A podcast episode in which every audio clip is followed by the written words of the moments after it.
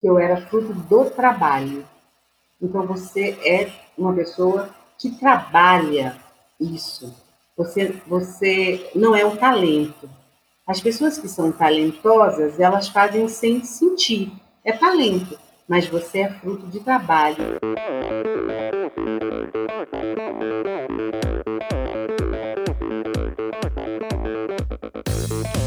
Pessoal, aqui quem fala é Renata Falzoni. Olá, e eu sou Tim Don. Eu sou Jaque Mourão. Olá, eu sou João Paulo Diniz. Eu sou Adriana Silva. Oi, eu sou Mauro Ribeiro. E, e esse é o Endorfina Podcast. Podcast. Valeu, até mais.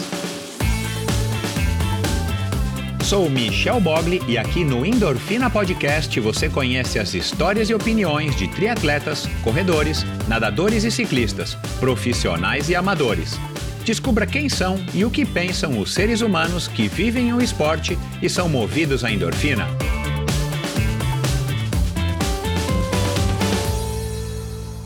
Olá, seja bem-vindo a mais um episódio do Endorfina Podcast. Esse e todos os episódios são editados pela produtora Pulsante. Siga a produtora Pulsante no Instagram. Bom, seja muito bem-vindo, seja muito bem-vinda. É um prazer contar com a sua audiência em mais um episódio do Endorfina Podcast. Por sinal, mais um episódio histórico do Endorfina. Para quem acompanha aqui o Endorfina desde o do episódio número 1, um, essa é uma das, das minhas vontades, uma das minhas, por que não, pretensões, é, sem ser pretencioso, mas é uma das minhas, dos meus objetivos estar tá trazendo e contando, trazendo convidados que contem é, parte da história das, da, dos esportes que eles praticam ou praticaram. E na semana passada, coincidentemente, foi um episódio assim com o Marcos Tel Chilei, o Tiezinho, um cara que foi do, da ginástica olímpica para o ciclismo, do ciclismo quase olímpico.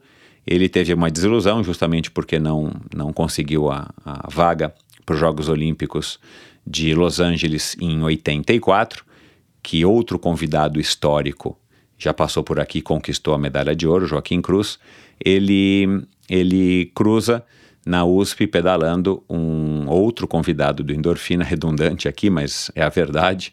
Por isso que eu estou tentando trazer essas pessoas justamente para que contem essa parte aí da, da história que eles viveram, criaram e viveram.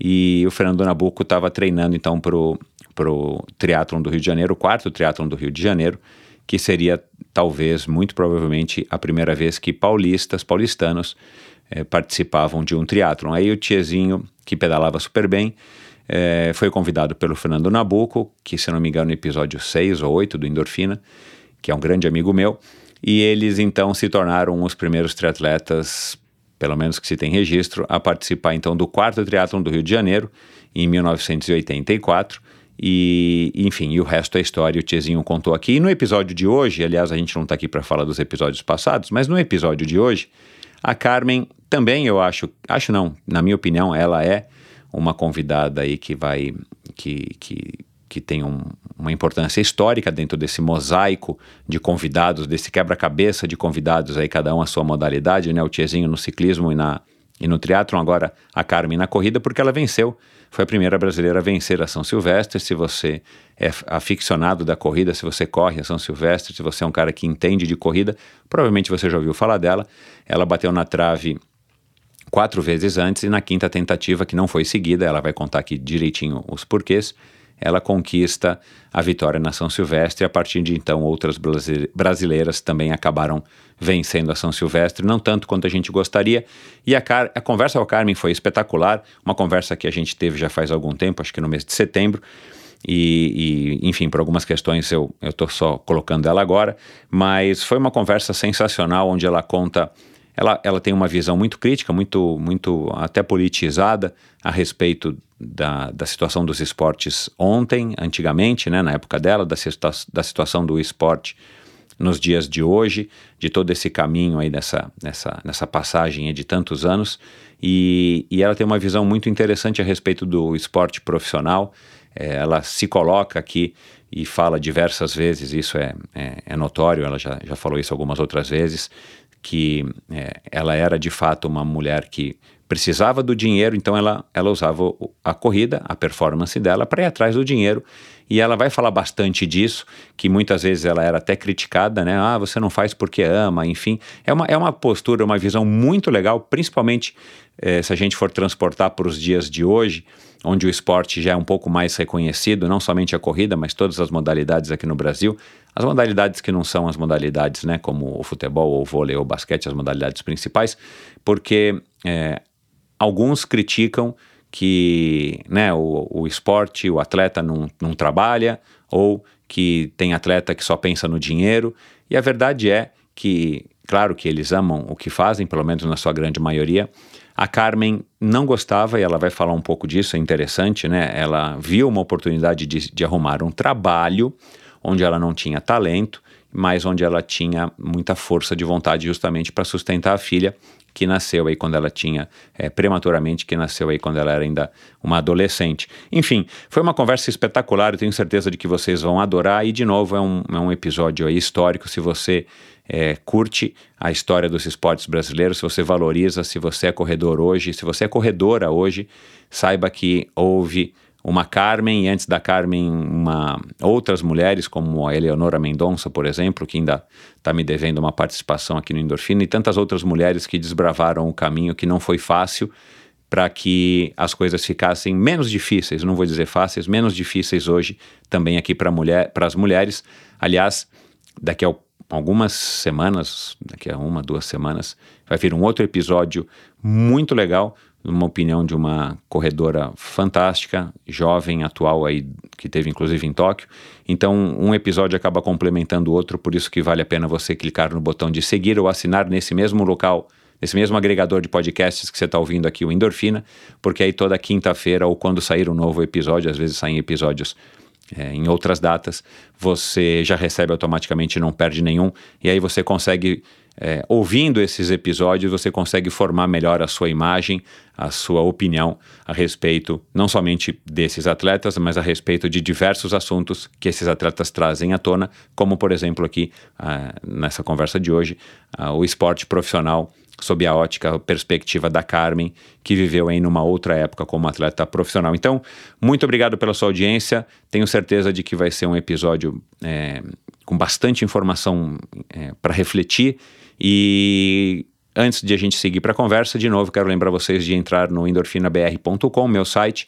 Lá você assina a newsletter semanal do Endorfina, lá você encontra um link para o meu canal no YouTube, onde você assiste a, assiste a trechos dessa conversa, de todas as conversas com todos os convidados desde maio de 2021, que, que foi aí um, enfim, uma nova o novo canal que eu lancei aí em comemoração ao quarto aniversário do Endorfina. Nós já estamos agora aqui para quase quatro anos e meio e você encontra maneiras também de apoiar financeiramente esse projeto. Sua contribuição aí é, a partir de 20 reais por mês já é muito bem-vinda e você também consegue acessar a vários links de diversos assuntos ou redes sociais é, dos convidados, de cada um dos convidados que eu tive até hoje, aí já são mais de 250.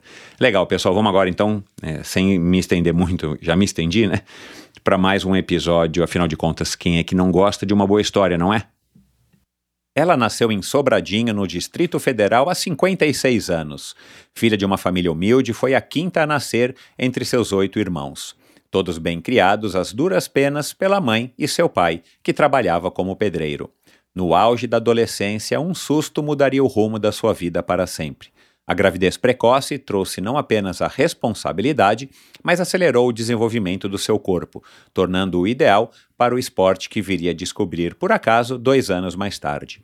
E foi em busca de uma profissão com a qual pudesse sustentar a sua filha que ela investiu tudo na corrida. Pequena e veloz, seus resultados vieram rápido. Durante 17 anos, ela se dedicou com unhas e dentes a buscar sempre os melhores resultados e escolhas, visando o melhor para sua família.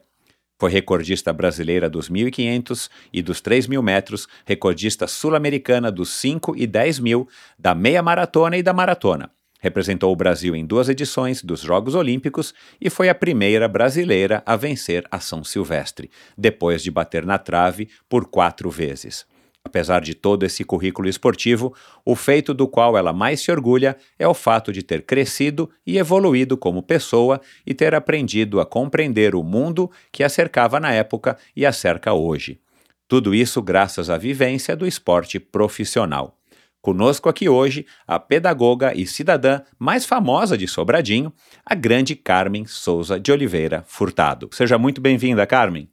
Eu é que agradeço a oportunidade de estar aqui conversando. Com... Legal.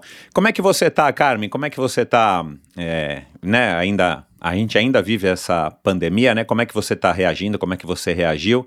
E como é que você faz para cuidar da sua saúde, tanto mental quanto física, principalmente agora em tempos de pandemia? Ah, eu, na verdade, a minha vida deu um, uma guinada, né?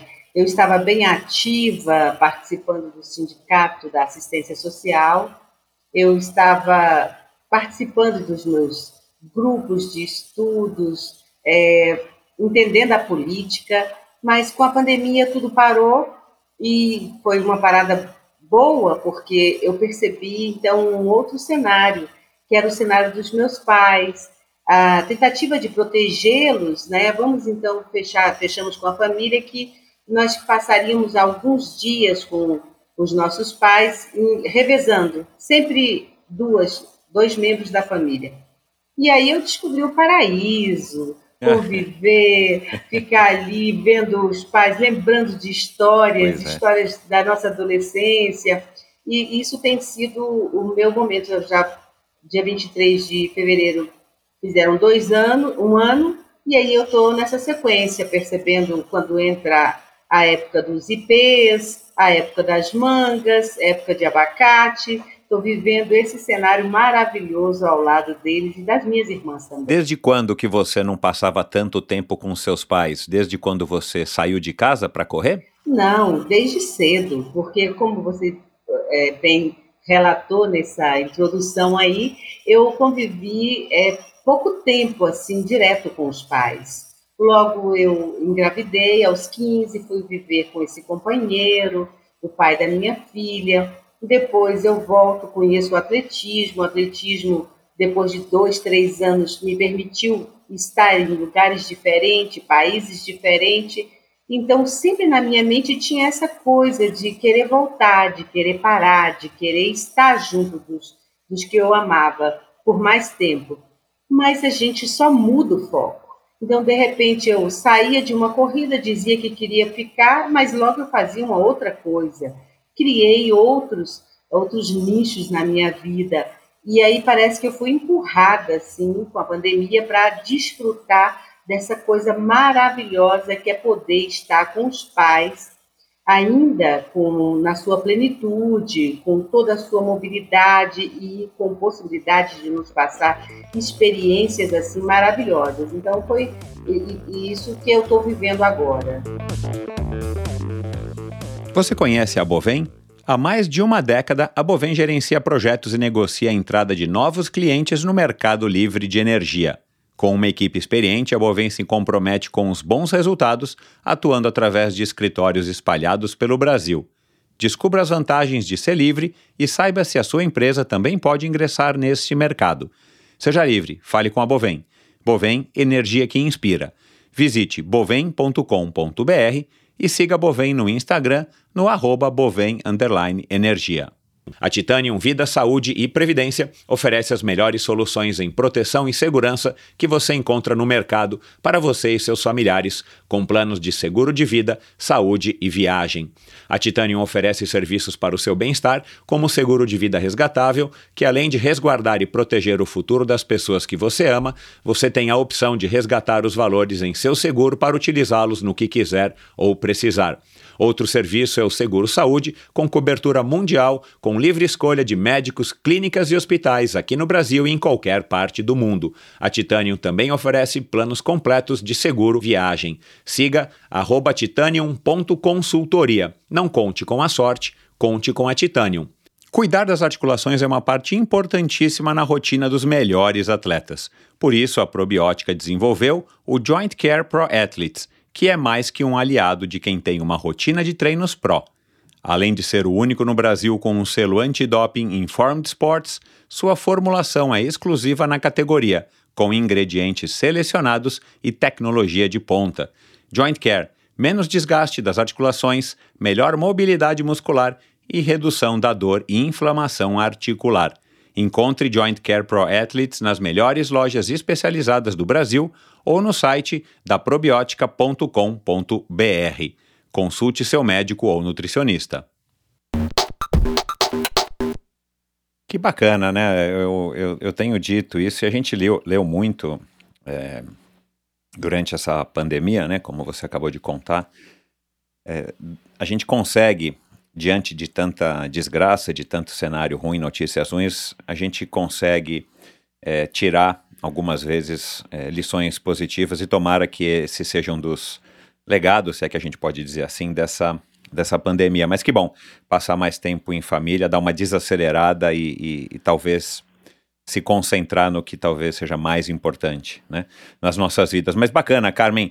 É, aí você falou do aspecto, né, mental. E fisicamente, como é que você cuida da sua saúde? Você corre, você caminha, você faz alguma outra atividade esportiva?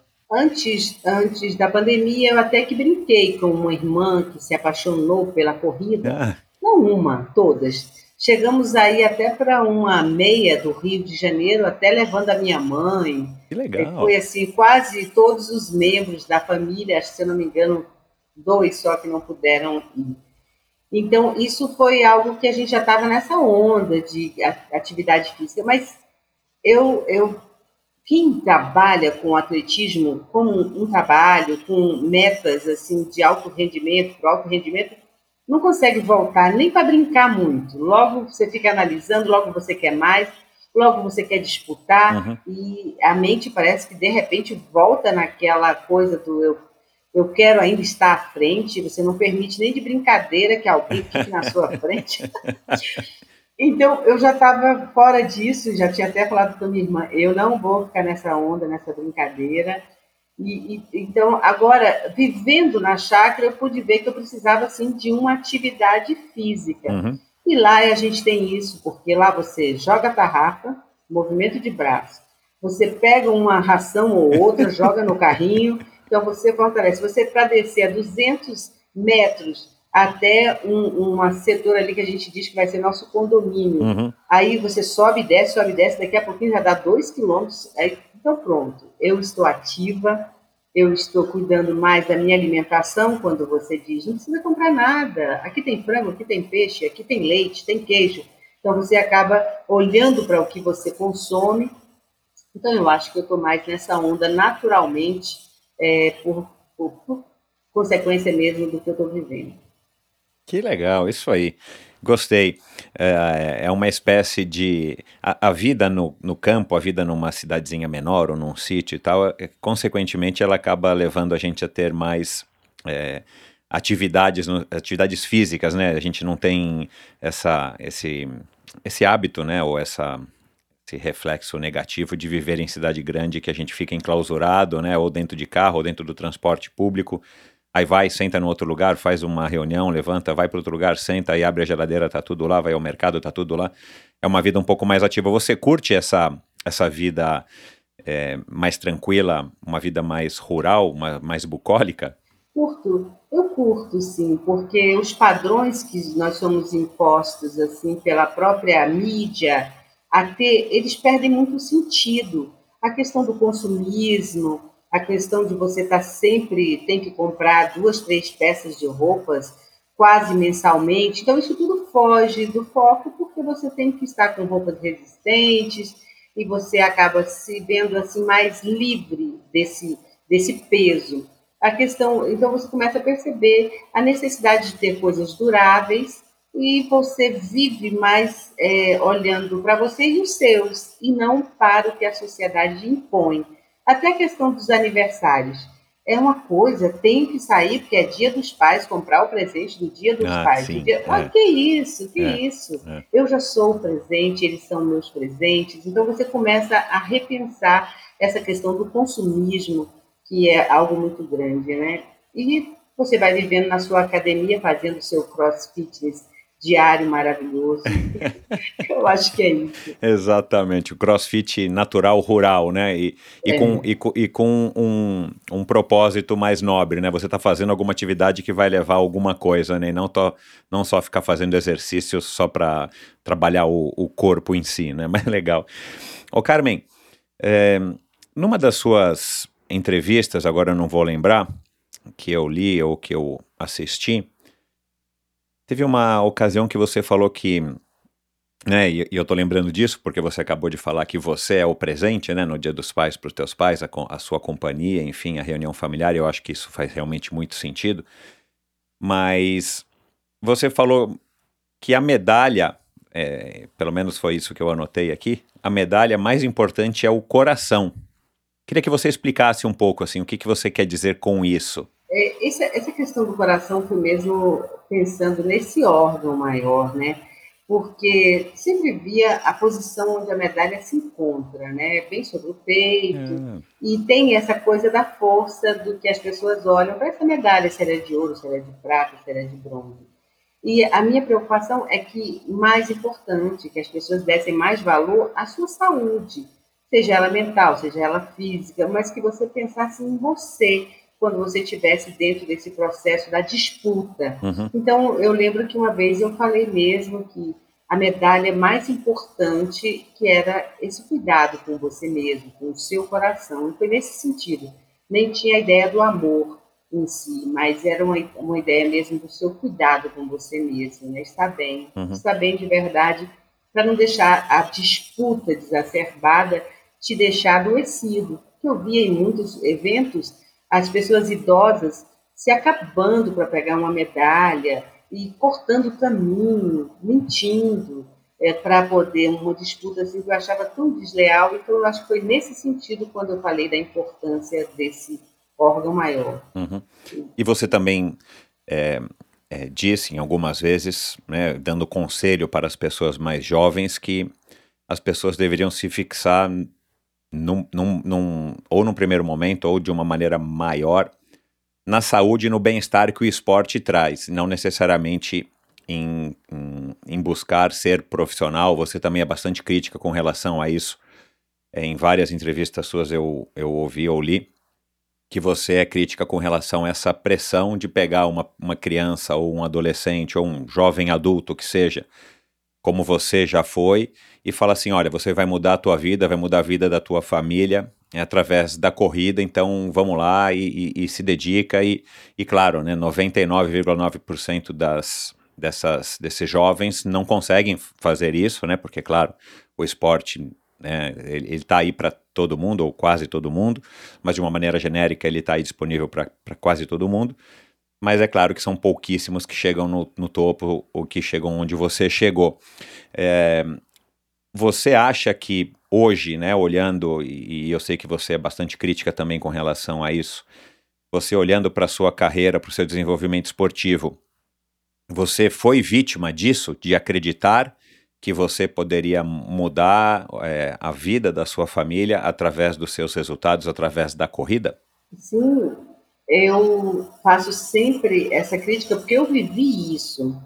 Não que o treinador ele colocasse isso como chamariz, você vai mudar a sua vida, mas colocou como possibilidade de mudança do cenário em que eu vivia, de muita carência, né, muita pobreza, é, que o esporte ele me traria isso. E até hoje, eu acho que o, a falta da psicologia ou a falta de outros espaços que não coloque o atleta em xeque sobre fazer ou não fazer esporte, eu acho que faz com que criem ferramentas. E a ferramenta do momento é: você vai ser um. Aí cita nomes de atletas, não vou citar para não enaltecer outras modalidades que são mais conhecidas, mas cita nomes de grandes atletas que já estão no topo, dentro de uma cadeia, dentro de uma pirâmide que você vê poucos nomes, mas você cita como se aquele fosse o exemplo maior. E o que, que aquela pessoa tem de exemplo maior? É questão financeira, são os carrões, são as viagens, são as festas badaladas, o casamento regado a muita coisa luxuosa. Então, às vezes, é isso que ofertam para ele, para que ele tenha esperança de um dia chegar lá. Isso é danoso, isso é maldoso, isso eu sempre critiquei. Então, eu sempre tenho dito que o ideal é que tenhamos uma massificação do esporte, que as escolas estejam preparadas com coisas boas, implementos bons, bolas novas, uma quadra pintada, se possível, dependendo dos espaços, nós temos espaços para isso, uma pista, nem que seja uma pista menor, não precisa, uma reta para um, pelo menos uhum. brincarmos nos 100 metros. Uhum. Então, esses espaços poderiam conquistar uma grande massa. E isso, como não acontece, os clubes acabam peneirando um número pequeno, e você sabe que eu lembro que o Sena trabalhava no começo do ano, após passar em várias escolas, escolas que tinham até 1.500 alunos, até 3.000, ele conseguia chegar a 150 alunos. No final do ano, ali ficavam em torno de 10, 20. Então, não é fácil você conquistar. Então, eu acredito que alguns treinadores acabam fazendo com que essa criança sonhe com essas possibilidades ilusórias de mudança de vida. E aí você colocou bem, quando nós, nós olhamos para esse menino, que ele volta, depois de passar tempos até morando em estádios, morando em alojamentos, quando eles já não conseguem mais é, a, o sofrimento que é o alto rendimento sem um cuidado, sem um planejamento, sem uma meta e sem acompanhamento, ele volta pela porta dos fundos e ele se sente um fracassado. Ele acha que a culpa é dele, ele acha que ele deve estar é, tá sendo punido ou por Deus, fez alguma coisa errada, namorou cedo demais, ou qualquer coisa. Aí, esses meninos, nós não sabemos como eles ficam destruídos psicologicamente nas suas casas, ao voltarem para suas famílias, para suas cidades, porque ele sente, e não é isso, mas ele sente que está sendo apontado como um fracassado.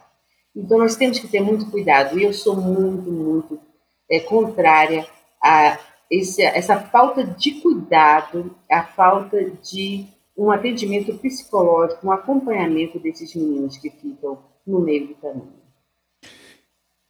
realisticamente falando, eu concordo com o que você está dizendo, mas realisticamente a gente está muito distante hoje no Brasil, né?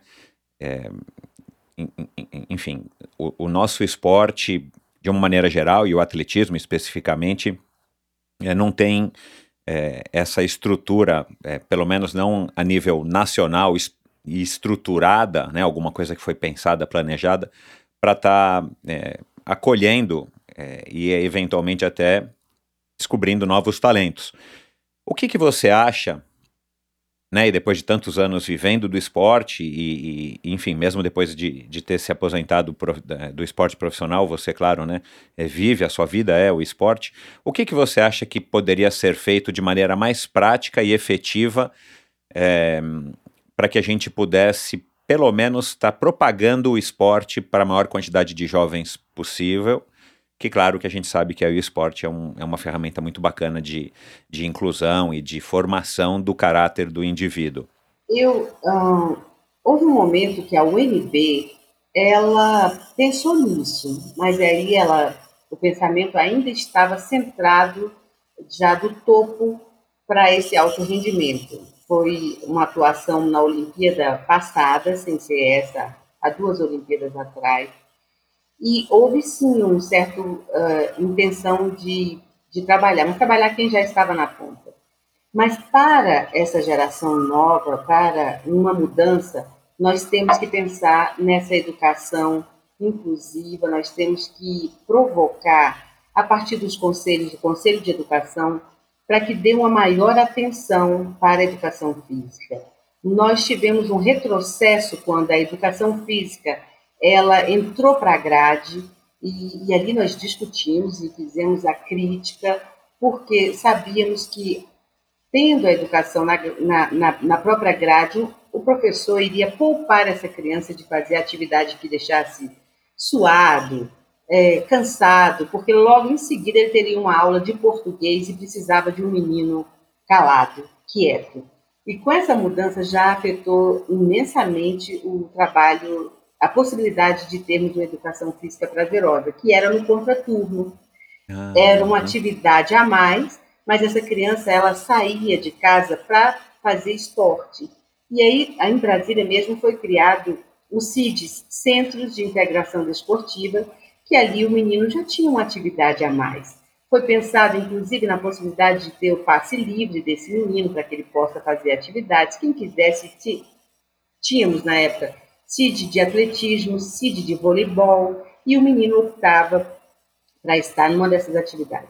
Aqui foi criado os Centros Olímpicos, mas os Centros Olímpicos ele, ele foi pensado de uma maneira muito simplória. O menino ele vai para o Centro Olímpico, tem de atividade 50 minutos, 50 minutos só o transporte, só a saída desse menino de casa até chegar lá, é, eu vejo um pai que não tem condições, o pai mesmo, que gostaria desse menino fazendo atividade, o pai que, que trabalha, que não está em casa, esse menino fica na rua mais ou menos três horas só de transporte até a chegada ao centro, do centro, mais transporte para voltar, e 50 minutos numa atividade. Não era desse sentido. Uhum. Nós temos é que aumentar essa permanência desse menino que quer dos centros olímpicos. A carência também, os horários que são disponíveis, tudo isso hoje eu vejo que não foi pensado para se ter uma atividade é, física prazerosa dentro de outro espaço que não fosse o da escola. Então nós temos que pensar mesmo o que queremos. Queremos essa criança feliz, essa criança experimentando várias modalidades, queremos essa criança dizendo eu tenho algo para fazer no contraturno, não vou ficar em casa, não vou ficar na rua. Queremos essa criança disputando ou não? Se queremos, temos que contratar mais profissionais. Existe uma carência em torno de 800 profissionais de educação física. Isso era uma tabela que eu vi há alguns anos atrás. Foi suprida? Temos isso. Os espaços, as reformas das nossas. Isso só em Brasília, quadras. né? Eu cito só, só Brasília. Brasília. Então, por isso, eu acho que temos que olhar e discutir a educação que queremos para esses jovens. Que, que, o que, que nós queremos? Como nós podemos ajudar esses pais que hoje saem para trabalhar às 5 da manhã e voltam às 18 e esses meninos estão onde? É. Então, nós precisamos pensar e discutir isso. Eu acredito que os conselhos eles têm esse papel, e, mas principalmente eu, eu jogo um pouco para os profissionais de educação física que estão hoje nas universidades. Precisamos discutir o que queremos, que educação queremos e as ferramentas que nós podemos utilizar para que, de fato, não tenhamos esses atletas é, é, de temporada, né? Um atleta que passa um tempo, vai embora e, e não traz assim algo que possa mudar a vida desses jovens e a vida dessas famílias. Uhum. Você se lembra de algum programa ou, enfim, alguma iniciativa nos, desde, desde quando você se aposentou da, da, né, da corrida profissional que tenha sido interessante e por algum motivo não foi levada adiante ou você nunca viu nada que fosse, enfim, que a gente pudesse dizer que houve de fato algum trabalho que trouxe algum algum benefício para crianças? O que eu vi foi, o que eu vi e vivi e participei, inclusive como gestora a convite de um governo, é, aí eu, é onde eu vou fazer a, a, crítica, né? As políticas que são postas, elas são políticas de governo e não políticas de Estado. Uhum, então você é convidada, ah, isso vai dar certo. Se aquele governo ele não continuar no poder, desmonta-se tudo, não presta, começa do zero. E aí você vai percebendo a carência da manutenção dos equipamentos, da permanência dos profissionais e você e também da falta de, de cientificidade naquelas ações para que elas continuem ou que sejam abandonadas, modificadas. Então eu, eu fui convidada e vi os centros olímpicos com esse olhar, mas aí eu vi que falta uma ponte. Cadê a escola? a escola, parece que existe uma, sei lá, uma falta de conectividade. A escola não se sentia contemplada com os centros olímpicos. Os centros olímpicos era de um partido. As escolas, quem assumiu foi um outro partido, ah. quem elegeu o secretário. E essas brigas a gente já conhece, não leva a nada, nada, nada, porque não tem objetivo centrado na permanência de coisas boas para a população, e sim autopromoção de quem oferta aquele serviço. É uma pena, mas nós precisamos e temos condições sim. Outra coisa, nós precisamos de tirar essa coisa apenas que tudo converja para o, a, a CBAT, uma, uma prova maior, onde reúna todos. Precisamos de criar provas que criem aquela coisa gostosa entre as cidades, entre as quadras, Uhum. entre as regiões, regiões centro-oeste Uhum. ou região sudeste, criando etapas menores para que não haja aquele sentimento de só os que estão no Olimpo são os bons e o resto não são vistos. Uhum. É, porque não, não se cria um, um sistema que vai motivando né, as crianças a praticarem e depois, claro, né, não se cria nenhum caminho para que se descubra talentos desde muito cedo para que se possam, possam ser trabalhados para a gente pensar em, em resultado né, daqui a 10, Isso. 12 anos, enfim, né? Entendi. É, é curioso, né, Carmen? Eu acho que você não ouviu a minha conversa com o Joaquim Cruz, e eu já convido aí você e, e ao ouvinte que por acaso não ouviu, mas ele, ele também tem uma, uma opinião muito parecida com a sua, né, a respeito dessa falta de, de um trabalho estrutural, de alguma coisa que seja planejada e que perdure por anos, claro, com correções e tudo mais, mas que não sejam realmente é, planos que a hora que tem eleição muda tudo, acaba, começa de novo do zero, muda o nome, enfim, né? Aí mudam os gestores, ninguém sabe o que, que o outro estava fazendo, quer dizer.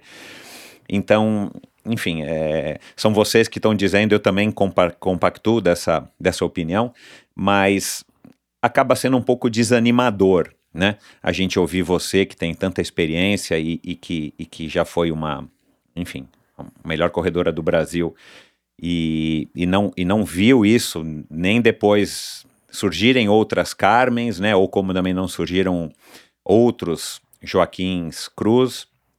Enfim, você tem esperança de que a gente vai ver na nossa vida hoje, né? Enquanto a gente estiver aqui na Terra, você acha que a gente vai ver alguma coisa? Você vê, por exemplo, que não seja em Brasília, ou você tem conhecimento de algum lugar onde está se começando a fazer isso ou não?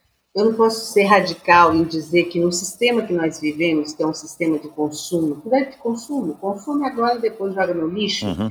que é esse sistema capitalista, bateu o olho, deu dinheiro, dá dinheiro, explora. Ah, parou de dar dinheiro, Isso aí. larga, joga fora. Esse sistema, ele é muito ingrato. E hoje os governantes, eles são eleitos por esse sistema. São pessoas que veem algum mercado e querem e sabem. Simplesmente, hoje você tem um, um dirigente que represente uma categoria, não pela sua própria categoria o elegendo, e sim os grandes, os que têm muito dinheiro. Os que, os que estão é, com esse poder todo, eles escolhem a direita, a esquerda, o centro, eles escolhem e pagam a partir das suas campanhas, por mais que digam que as campanhas hoje já você é, não pode receber recursos, mas encontram formas de Exato. colocarem os seus representantes. Então eu digo, como nós vamos mudar esse sistema? Nós precisamos de determinar o que queremos. Primeira coisa, a família, ela quer o quê para os seus filhos? A rua, pessoas da quadra, eles querem o quê para os seus moradores e seus filhos? Se nós não partirmos desse micro para o macro, nós não vamos conseguir mudar o cenário que ele está. Nós precisamos, sim, numa quadra, 60 casas, você ali conseguir reunir com 50%, vocês podem determinar isso, eu estou falando porque é verdade. O que vocês querem? Queremos um parquinho aqui, queremos uma creche aqui. E isso tem que ser algo que vai aumentando para uma rua, duas ruas, três, até chegar a uma quadra. Determine o que querem. Determine a qualidade das aulas que vocês querem. Não botar o peso em cima do professor. E o professor, ele é parte dessa engrenagem. Exato, é mais É uma. sentar com a comunidade escolar e dizer: a escola que nós queremos é nesse padrão.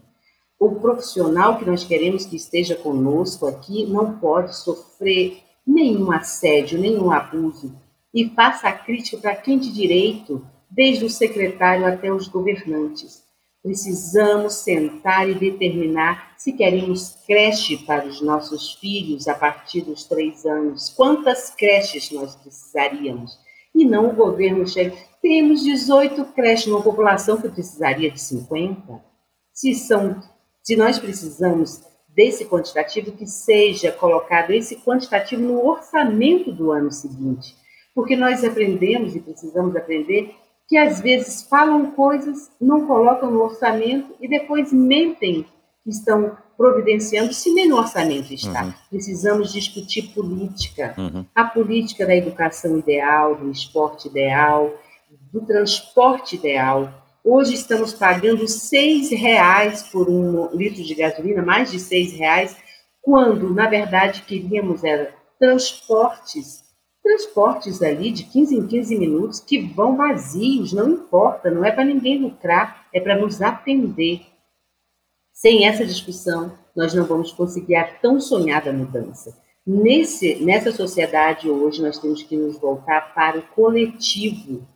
Foi tão bom a Carminha correu, ganhou São Silvestre, ganhou as provas, mas olhando bem assim para a nossa família, quantas pessoas se beneficiaram do sucesso da Carminha? Olhando para minha família, eu não vejo ali quase ninguém. Porque se hoje saem para correr para fazer uma cirurgia, quanto não sai uma UTI? 100 mil, 200 mil para que um dos nossos vivam. E nós não temos esse dinheiro para bancar. Então precisamos ser críticos. Nós precisamos lutar para o bem comum. Essa, essa coisa de individual você pode, segue esse que você vai ter tanto sucesso, é utopia. O verdadeiro sucesso ele é coletivo. É não ver um primo nosso morrendo, podendo estar vivo porque não teve coisas simples que deveria ter um hospital comum. Uhum. Então eu faço essa crítica e o pessoal deve dizer, ah, a Carmen fala isso, ela é ingrata, ela está cuspindo no prato que comeu. Não é, é clareza.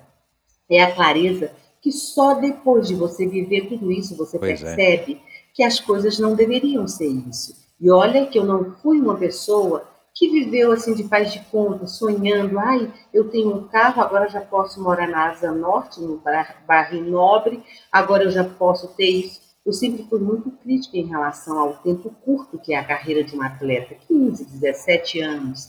Se que foi uma acumuladora, pensando que pudesse acumular o suficiente para ser feliz. Esse, acumula, esse, esse acumular é, é irreal. Eu não sei o quanto eu preciso. Eu não sabia quais os filhos que eu teria, o quanto eu ia necessitar.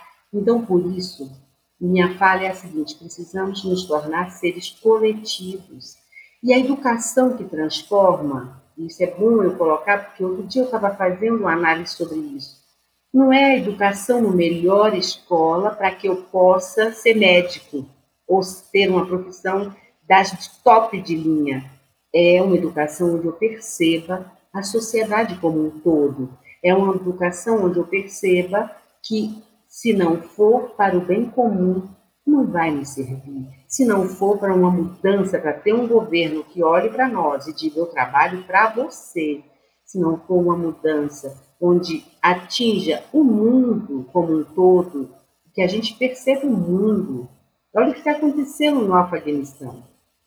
Nós vimos tudo aquilo. Nós vimos desde a criação de Bin Laden. Depois Bin Laden é descartado, Bin Laden ataca outro país, e depois destroem Bin Laden e cria um novo governo e agora abandona o governo. Olha que, olha que sequência de abandono.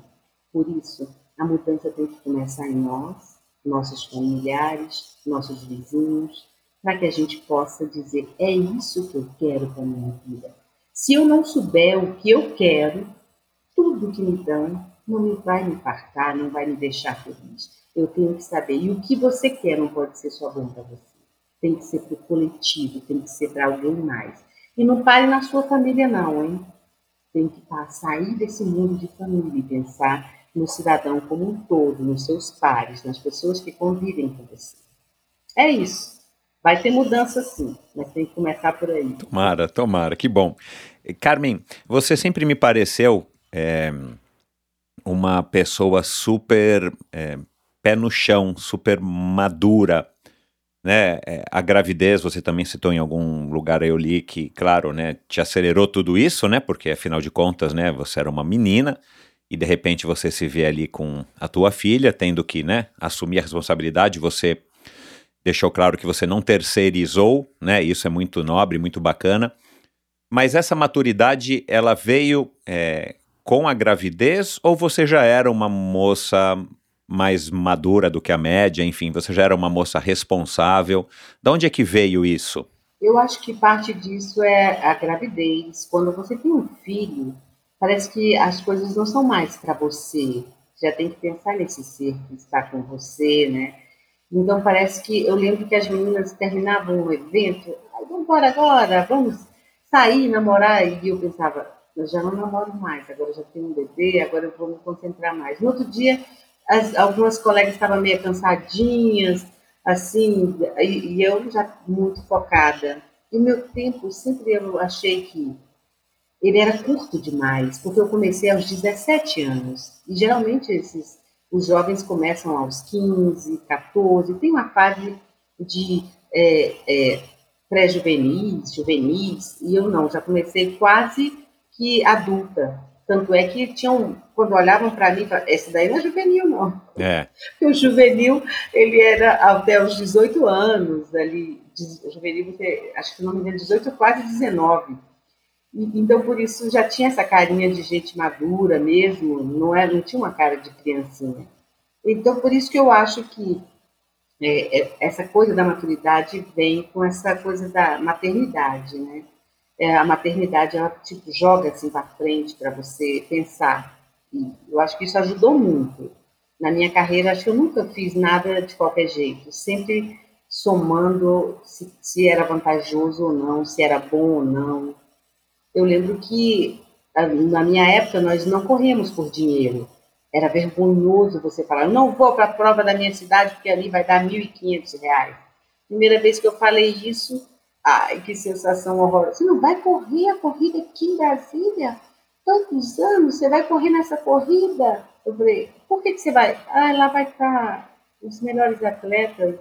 Eu não podia falar assim, que lá vai dar R$ 1.500 e eu preciso dessa grana para comprar fralda para minha filha. Eu não podia falar isso, era vergonhoso. Olha que coisa ridícula. Falso pudor. Vivíamos, necessitávamos disso e ainda tínhamos que dizer que isso não era o. Então, quando você vai percebendo que é isso, é profissão, o que, que eu preciso fazer?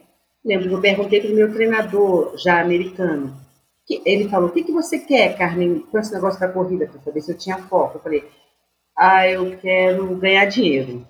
Ótimo. ah, tudo bem, mas eu gostaria que você pensasse que, antes de tudo isso, você precisa de marcas. Ponha na sua cabeça: Eu quero marcas. E o dinheiro virá se você tiver marcas. Então a gente vai só ajeitando o foco. E foi isso.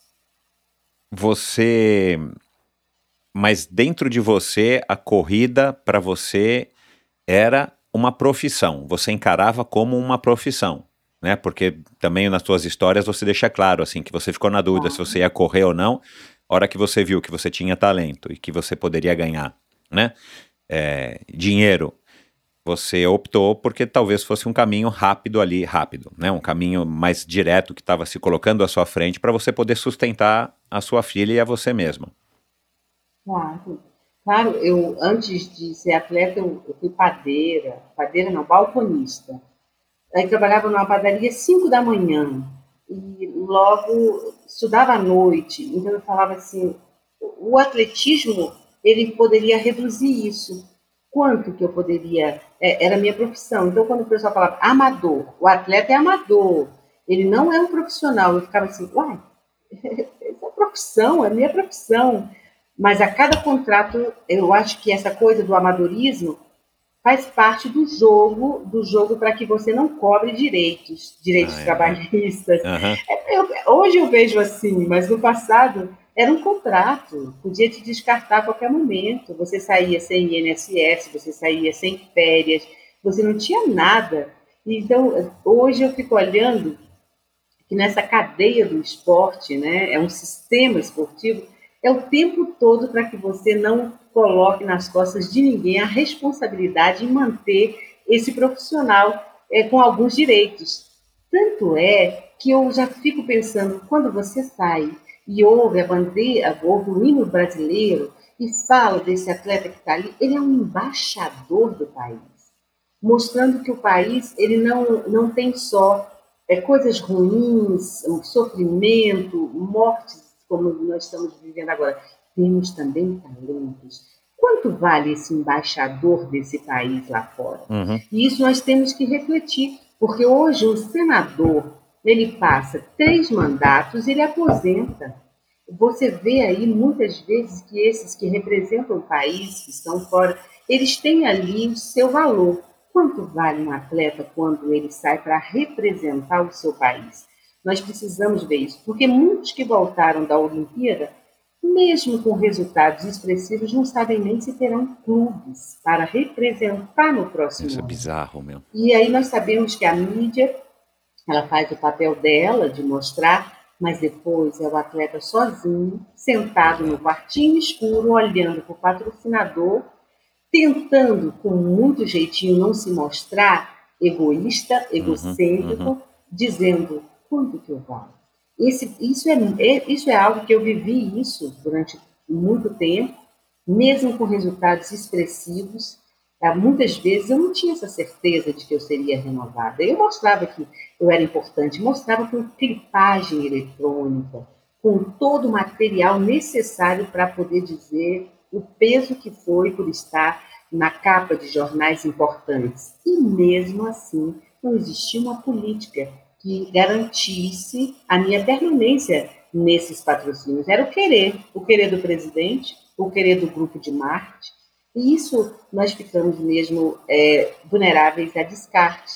Então, por isso, nós precisamos de ter uma política que pense também nesse cidadão que representa o país como algo mais do que apenas, sei lá, o o que é visto hoje como alguém que trouxe uma alegria para o país e ponto final. Precisamos de pensar neles como profissionais, pensar nas suas carreiras curtas, pensar inclusive nos programas que o atenda. Tem atletas que terminam a sua carreira mesmo representando o país que não tem onde morar, que não tem uma casa. E se existem programas, por que não ofertar para essas pessoas é um- uma casa, nem que seja uma casa popular? E olha, parece até que eu. Mas essa migalha, então o que ele ganhou não foi o suficiente. Quanto que ganha um atleta? Quanto que ganha um atleta? Às vezes é uma pequena fortuna, termina uma prova, lesiona e nunca mais ele Exato, é. Não, é. não é um dinheiro do mês, né? Às vezes é o Não dinheiro é. de seis meses, às vezes o dinheiro de um ano, né? Isso, Isso. E não podemos é, achar que o que aparece na mídia, esses tops de linha, que seja a praxe. Exato, não é. exemplo, né? Essas são as exceções, Exato. são as raridades. Nós precisamos pensar nos que ficam no meio do caminho. Agora, você ganhou dinheiro com a corrida? Você considera que você ganhou um dinheiro, vamos dizer assim, justo, que te deu uma vida digna, que você conseguiu, claro, né? Você já teve é, outra filha, é, foi um, você foi valorizada? Eu acho que eu fui uma exceção. Essa exceção por ter tido um. um- um- Sempre foram financeiras. A Ultra Credit Clube, primeiro com todo o amor apaixonado do Vitor Malzone, que era, era apaixonado pela corrida, Uhum. tinha um bom dinheiro, tinha uma financeira, então eu vi ali todo o apoio. Pude ter minha filha, e ao invés de ser dispensada pela engravidar da minha segunda filha, ele disse: Não, agora você está de licença, Carmen. Você está de licença. Então, são coisas assim que ninguém ouve. Na Olimpíada, agora teve a discussão da redução dos, dos, seus, dos patrocínios é, das atletas de ponta quando engravidaram. É. Os homens não tem nada, né? Os homens estão mantido, garantido, mas as mulheres, essa discussão foi tida agora em Tóquio. Mas naquela época eu tive essa tranquilidade. Depois disso, eu tive a tranquilidade de ter um patrocínio individual junto à Fundação do Banco do Brasil e depois Banco do Brasil por oito anos. Raridade, coisa rara. Nada assegurado, como eu te disse, sempre negociando, sempre discutindo e fazendo todo o jogo pra, pela permanência. Não foi nada tranquilo, pode ficar tranquila. Mas eu pude tocar nos meus limites. Eu preciso estar fora do país e eu não aguento ficar tanto tempo sem estar com os meus filhos. Levei os meus filhos e passamos dois anos e meio nos Estados Unidos. Eu preciso estar na Europa, onde tem os meetings, os melhores meetings. Pude estar na Europa. Todo tipo de treinamento, todo tipo de trabalho. Então, eu toquei nos meus limites. Ninguém pode dizer assim, ah, Carmen, você podia. Se você tivesse feito isso. Não, eu fiz tudo o que eu podia. Então, essa Carmen de Oliveira, que, que conseguiu esses resultados todos foi fruto de um apoio real, tranquilo, meu treinador do meu lado, mudei de treinador por destaque um novo treinador ainda, mantida pelo, pelo meu patrocínio, pude estar no México treinando na altitude junto ali aos vulcões a 4 mil de altitude, pude estar onde fosse necessário para buscar minha performance. Então, eu penso assim, que essa carreira toda é algo raro. Então, se hoje minha preocupação é que eu estava ali quando ganhava um dinheiro, minha irmã, eu tinha uma irmã que era que cuidava a Sandra, ela falava: "Ó, oh, comprei um lote, comprei um lote, olha, agora você vai ter esse lote aqui". Então tinha essa preocupação com o investimento para mais tarde, para o futuro. E, e, a gente, ela sempre cuidando assim para que a gente pudesse deixar parte do dinheiro investido. E então por isso hoje o meu padrão de vida é um, não é um padrão top, mas eu tenho condições de sobreviver sem ter essas preocupações mínimas, né? Mas eu, eu ainda te digo, para hoje ter um hospital, eu não tenho um plano como tem os deputados no Albert Einstein. Eu não tenho um plano daqueles top, é, mas é, eu, eu, eu ainda acho que com todo esse cuidado, com todo esse dinheiro, se hoje eu precisar ficar três meses no UTI, eu falo isso porque minha mãe teve que passar por isso.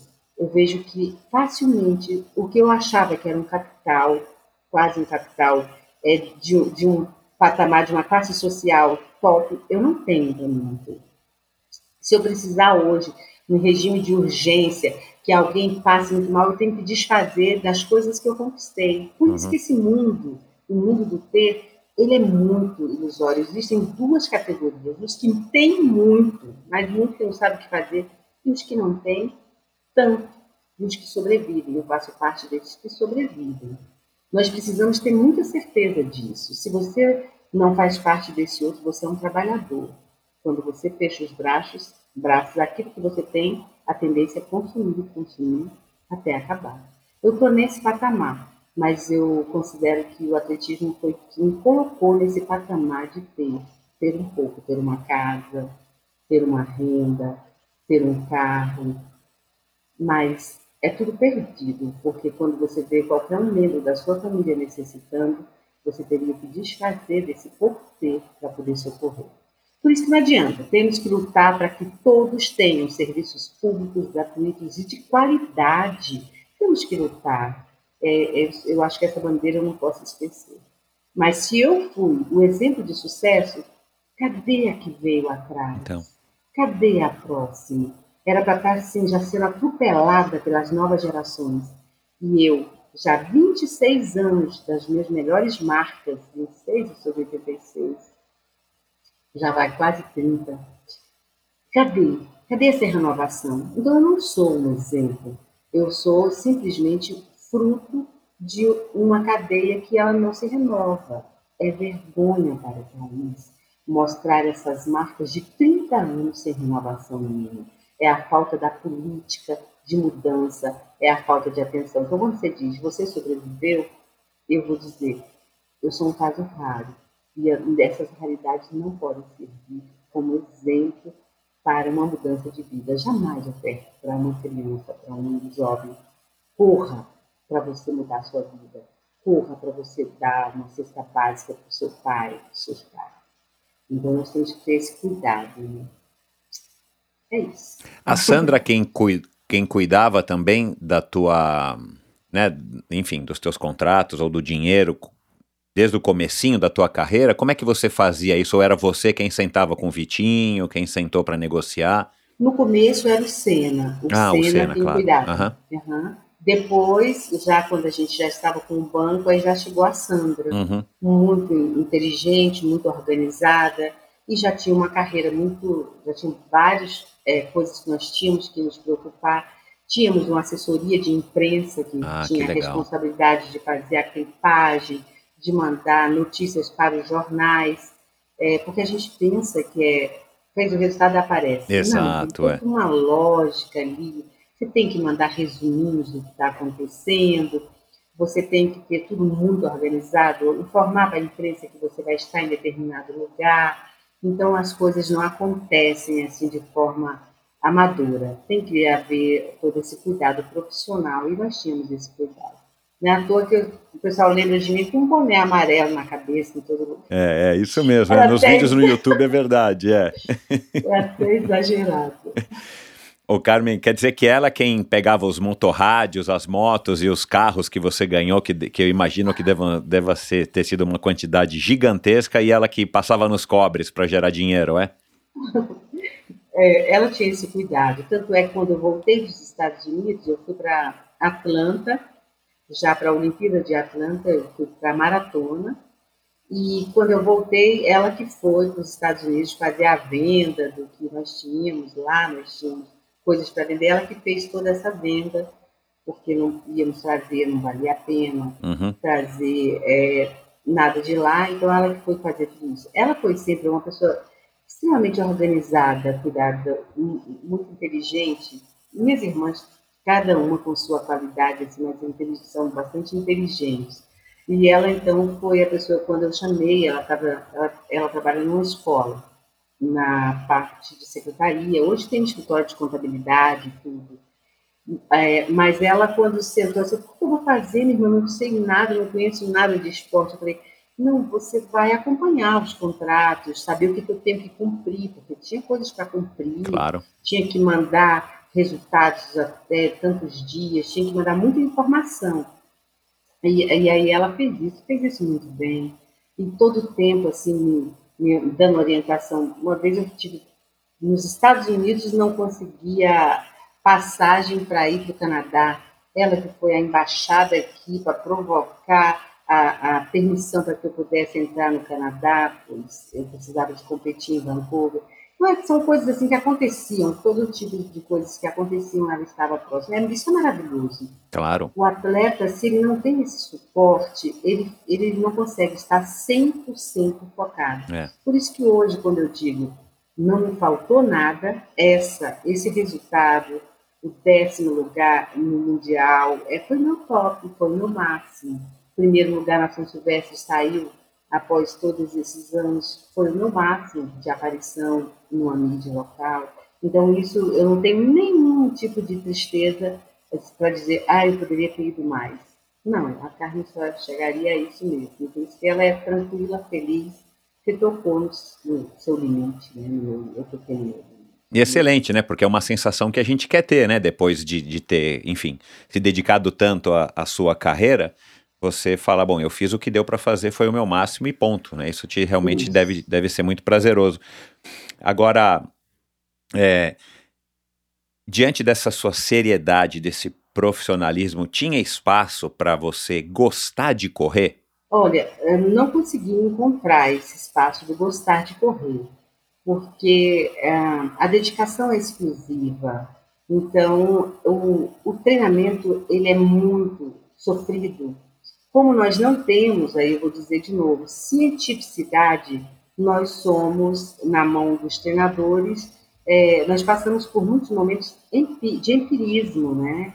E esses testes, você toca no limite é, físico, e, e, porque, e, e vem a questão do limite emocional. Será que eu posso mais? Será que eu aguentaria mais? É, é um sofrimento constante. Até uma vez eu, eu questionei para um treinador e falei, nossa, ah, esse negócio nunca para, nunca eu falo assim, opa, entrei na zona cruzeiro, agora eu estou bem. Ele falou assim, cara, você acha que um trabalhador, todo dia ele joga um saco de cimento nas costas? Ele citou isso, eu falei, olha que coisa mais sofrida. E ele está rindo, ele está feliz, ele se acostumou a jogar um saco de cimento? Não, é assim.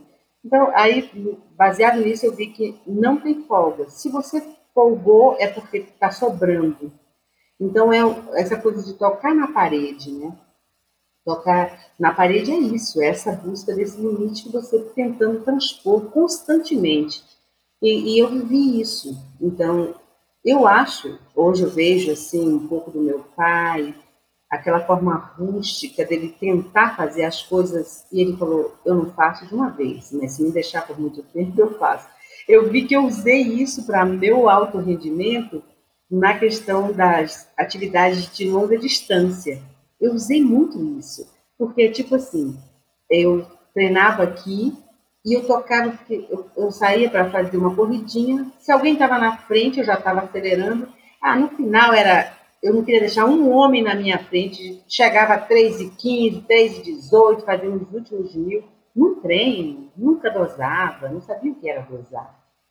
E, e com isso, quando cheguei lá fora, meu treinador falou: Carmen, vamos fazer 40 na, no seu ciclo de maratonas, nós vamos fazer quatro, é, 40 quilômetros a 4 por quilômetros.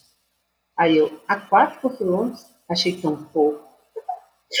Porque era, tipo assim, eu poderia mais, mas ele só quer a 4 por quilômetro. Olha que cabeça tão é, competitiva, competitiva, que eu tinha. É. É. Competitiva demais. Para que mais do que isso, Carmen? Se na maratona você vai correr a milha, se não me engano, era 4,38, uma coisa assim, é 4,38. Eu acho. Para que você quer, precisa mais do que isso? Então, pronto, ele me acompanhava de bicicleta, aí ele botava uma banda daquela assim, aí falava coração.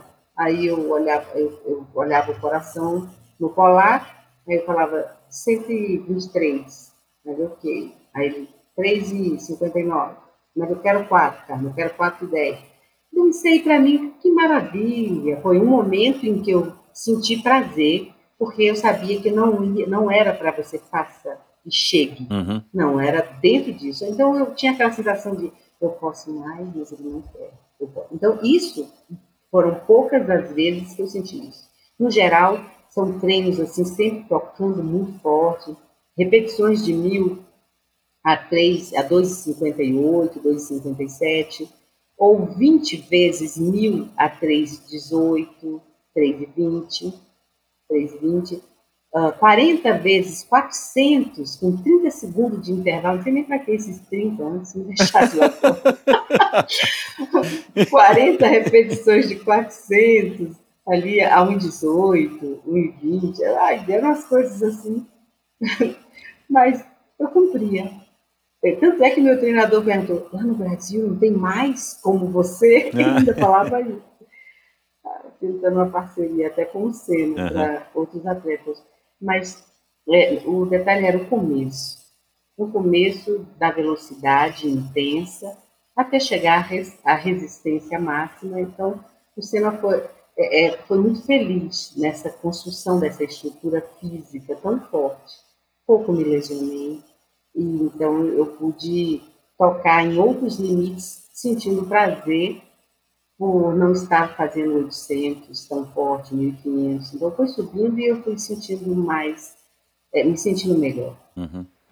O que, que você acha que te dava essa vantagem no seu auge em relação às suas competidoras? Assim, o que, que você percebia que você tinha, que você podia oferecer, ou que o seu treinador, ou Senna, ou treinador nos Estados Unidos, dizia assim, Carmen, você é especial nisso, ou você tem isso, nunca vi isso. O que que, o que, que, o que, que a Carmen tinha de ingrediente especial para te dar, para ter te dado tanto destaque e tantos resultados fenomenais? Eles consideravam, pelo menos a, a fala era que eu era fruto do trabalho. Então você é uma pessoa que trabalha isso. Você, você não é um talento. As pessoas que são talentosas, elas fazem sem sentir. É talento, mas você é fruto de trabalho. Então você percebe aonde, da onde você tira a sua força. É do seu treino diário, é da sua, da sua estrutura sendo montada, forjada a partir de treinos duros. O talento não, o talento ele aparece, ele não sabe. Na hora que ele for forçado, ele vai ter que buscar no seu inconsciente momentos em que ele viveu isso, talvez ele não encontre. Então ele falava sempre isso, que eu era fruto do trabalho, porque nunca, nunca fui muito inteligente, inteligente assim, ah, estou correndo a 3 e 15, nunca, eu nunca percebi isso, só percebi, mas muito longe, é, seria nos treinos, alguns momentos onde eu sabia eu estava 5 a 10 segundos à frente da, da minha melhor marca. Mas, em geral, essa sensação era algo que eu não conseguia perceber muito. Então, por isso que eu sempre fui uma atleta de correr na frente. me incomodava. E sempre o meu treinador falava: fica atrás, descansa. Mas eu sentia assim como se eu estivesse abusando da colega que estava na frente. Eu lembro muito bem numa corrida, que foi num Pan-Americano, que meu treinador americano falou: Carmen, o que, que você quer no Pan-Americano? Eu falei: eu quero uma medalha. Eu quero uma medalha. Então, por que, que tu vai para frente? Tu fica atrás. Aí eu lembro que era até Maria Luísa Servin, quem estava à frente, eu não sei se era Maria del Carmo, uma das mexicanas, que elas eram as melhores, as americanas não apareciam, desdenhavam o nosso, nosso pan-americano, trazia só as, umas atletas bem mais lentas, e aí eu lembro que ela falava assim, ajuda-me, ajuda-me, e eu, e eu ficava, aquilo me incomodava, porque como é que eu vou te ajudar? Não vou poder te ajudar. E ela todo o tempo falava isso. E eu chegava, batia o meu calcanhar assim, muito próxima dela, e ela pedindo para eu ir para frente. Mas eu sou muito obediente. Esse é um defeito meu aos treinadores. Determinávamos a, a o, roteiro e eu tinha dificuldade assim de me aventurar a fazer coisas diferentes. E eu lembro desse fato que me marcou muito dela pedindo ajuda que era para eu ficar um pouco na frente. E a ordem era: se saia nos últimos 800 metros. E fui ganhei a medalha de ouro em Mar del Plata, com essa maldade, explorando as companheiras. Você, né, você teve as melhores marcas de praticamente todas as distâncias. Você teve resultados expressivos em, em, em, Boston, onde você fez o teu, o teu recorde sul-americano, né? Você foi décimo no Mundial na Alemanha. É, você participou de duas Olimpíadas, né? É, você curtia também essa, essa rotina de estar tá viajando e conhecendo novos lugares? Ou para você tanto faz se você estava correndo é, aqui no Brasil, você estava correndo na São Silvestre, ou se você estava correndo, sei lá, em outro lugar do mundo, na Alemanha, para você era foco na corrida e, e, e, enfim, você não conseguia se distrair ou se divertir, mesmo depois da corrida, com, com o lugar onde você estava, ou, ou mesmo é, é, saboreando aquela conquista, aquele resultado, por mais que não fosse uma vitória. É, o mundo do esporte, ele não, parece que ele ele não te permite muito ir além daqueles cenários já montados. Quando nós íamos para algumas competições, era chegar dois dias antes, muito cansativas viagens, muito cansativas. Chegava, já ia logo conhecer o local da corrida, terminava no outro dia e imediatamente já estava saindo. Assim também na Olimpíada, você via que o atleta passava um dia, no outro dia já estava vindo, tava vindo embora. Então, existe essa coisa do, de, de, dos cenários montados e com pouco tempo. Você, eu nunca desfrutei, nunca desfrutei. Eu lembro de uma vez um treinador, que acho que estava até correndo risco, não sei nem, ele era do Sul, eu não lembro o nome dele. Ele pegou, nós chegamos, passaríamos um dia em Paris, e depois nós iríamos eu acho que era para Bratislava, Polônia, uhum. era para um meeting assim. Eu acho que acho que é Vancouver. Não, Vancouver não. Varsóvia. Era isso mesmo. Era um cross.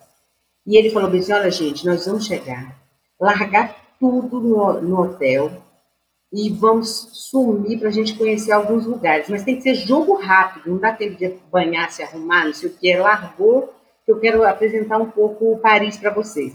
Eu lembro que era assim, a gente tudo correndo e vocês ainda vão lanchar alguma coisa já na rua, e é caro, viu? Então já pode se preparar pelo menos para isso, porque aqui é tudo muito caro, mas pelo menos vocês vão conhecer alguns lugares. Foi uma coisa assim muito louca, memorável. Torre Eiffel, Champs-Élysées, Torre de Notre Dame, é tudo assim correndo, correndo. Uhum. Foi a única vez que nós conseguimos ter esse desfrute para conhecer os lugares. Normalmente não temos esse tempo, não temos pessoas assim, geralmente iam pessoas muito mais maduras, para não dizer idosas, que já não tinham tanto medo daqueles dos jovens assim muito muito é, calorosos assim, eles tinham medo, então era mais enclausurava. Uhum. No ônibus, do ônibus, não sei para onde. Então nós não conhecíamos, não disputei. Conheci mais de 30 países e eu não disputei muito. Quando eu fui para os Estados Unidos, Aí, esse treinador, que eu convivi com ele três anos, aí ele, ele queria que eu desfrutasse tudo. Aí ele chegava assim, Carmen, olha só, esse hotel, quase ninguém fica nesse hotel, só pessoas muito ricas. Então, vamos desfrutar de cada coisa. Aí ele tinha essa mania, assim, nós descíamos, oh, Miami, olha essa área aqui, olha como é lindo, Gasparilha, olha a noite. Então ele, ele queria que eu experimentasse tudo. Quando nós fomos para a Alemanha, aí, aí ele falava do pão, olha que pão preto delicioso. Ele tinha essa Aham. coisa da gente desfrutar. A esposa dele também era corredora, ele falou assim: você não vai ficar, vai morar aqui nos Estados Unidos, mas você tem que levar sua família para conhecer o ah, Disney. Uhum. E não é Disney de Orlando, não. Você tem que conhecer Disney Da de Orlando. Califórnia. É. Aí organizou tudo, pacote, ficamos no hotel dentro de Disney. E aí, então ele, ele queria que eu experimentasse essas coisas. Uhum. Então eu acho que deve ser coisa de capitalista, né? Mas, mas, mas, mas, é, não, mas foi gostoso, essa Mas, Carmen, preocupação. é, né, é, já faz Uhum. alguns anos que a gente é, vira e mexe né, a esse tipo de assunto na mídia e tal, mas agora, Uhum. mais notoriamente, né, durante os jogos, a questão psicológica dos atletas, né, a desistência da, da ginasta americana e tudo mais. Aham. Psicologicamente, você acha que você era bem preparada nas- no seu auge para para enfrentar as provas? Porque também aqui o Joaquim Cruz falou muito aqui a respeito de resultados ruins ou de treinos ruins que ele chegava em casa ou onde ele tivesse, deitava, ficava escuro, é, deitado no escuro, os olhos fechados e, e ficava remoendo aquilo de uma maneira assim: como é que eu vou sair dessa? Como é que eu vou reverter isso? Como é que eu vou melhorar o meu tempo e tudo mais? É, como é que você era psicologicamente com relação a, a esses desafios, né? De ser cobrada, de, de ser cobrada não só pelos resultados, mas você mesmo se cobrando para fazer tempos melhores nas séries, ou aquela ansiedade da véspera da- das competições. Como é que você resolvia psicologicamente essas questões? Já que não dá para despregar, né? O físico do, do, do, do mental. Claro. Não, eu sentia muito a influência desse, de- desse, ah, desse psicológico. Eu sentia muito. E, e me causava muito sofrimento. Era uma coisa assim também que, antes da, da competição, minhas irmãs, pelo menos, falavam assim: Carmen, você ficava insuportável. É porque não- eu não sabia o que fazer, então eu não queria ver ninguém, eu não queria falar com ninguém, porque eu estava extremamente nervosa, mas isso era, eu não achava que era concentração. Dentro de mim parecia que era medo. E ninguém conseguiu canalizar isso como sendo isso daí é o comportamento normal de um atleta. Para mim era medo. E o, as decisões também que você tinha que sofrer ao longo da corrida, porque chega uma hora que o treinador, numa corrida, ele vai dizendo assim, é, seja o que Deus quiser. Aí você perdeu, então, a sua referência. Eu não vou sair quando, quando, quando que Deus vai querer, que, que eu tenho que sair. São decisões que você tem que tomar. Qual o melhor cenário? Foi o que ocorreu, inclusive, na São Silvestre. Você fala, eu vou colar, porque depois, mais tarde, você percebe que a corrida tem três etapas. Resistir naquela loucura quando eles saem, as mulheres saem correndo abaixo de três. Depois, acomodar no melhor lugar, quando elas dão aquela parada para sentir quem morreu, quem ficou, e fazer uma reavaliada sobre a estratégia. E a fase final, que aí eu considero a fase final, é quem tem velocidade está com você ou você já matou ela ao longo, matou no sentido de Uhum. conseguiu quebrar a sua performance ao longo daquela, daquele análise do meio. Então, você- tudo isso você tem que pensar, você tem que olhar, você tem que conhecer as atletas e tudo mais. E, e quando você já tem essa experiência, hoje você- eu percebo que tem essas etapas. Eu me seguro, ou então não vai dar para mim, eu já saio para frente, ganho a mídia durante um tempo, depois eu saio. Até isso a gente pensa, eu tenho que aparecer. Uhum. É, aí, e essa decorar, essa forma de você falar logo que termina uma prova, também isso é importante, você tem que passar otimismo, ou, ou então você tem que saber o que, que houve. E tem hora que você não tem resposta, por que, que você não foi bem. eu tinha muita dificuldade. Quando eu saio, saí do Brasil, no Brasil era mais doloroso. Perder, porque perder no Brasil era sinônimo de perder o patrocínio. Perder no Brasil era sinônimo de talvez o clube não te queira. Então você tinha muito que controlar a vitória a qualquer preço você não podia se aventurar a buscar marcas, porque senão você poderia nem ganhar marca e ainda perder. E isso era uma coisa que você tinha que dosar, era horrível. Quando eu vou para os Estados Unidos e eu começo o campeonato ali de corrida de rua, era um campeonato internacional, ah, que tranquilidade. Se eu perder, vou perder para uma chinesa, uma mexicana, uma... então eu não vou ter problema de perder para uma brasileira. Eu, vou, eu posso me aventurar mais e vou sempre vão ver que tem outras nacionalidades à minha frente. Olha como é que é a cabecinha, tão pequena. Mas até isso eu consegui colocar no meu inconsciente para que eu pudesse me aventurar mais. Aí foi campeão de Gasparini, campeão de Orange Classic, campeão das corridas de Memphis, das melhores corridas. Logo, quando corríamos, aí já saía assim, e quem está à frente é a brasileira, Carmen de Oliveira, que ganhou, e vai citando as provas. Uhum, e aí uhum. vem aquele, aquele peso, aquela tranquilidade.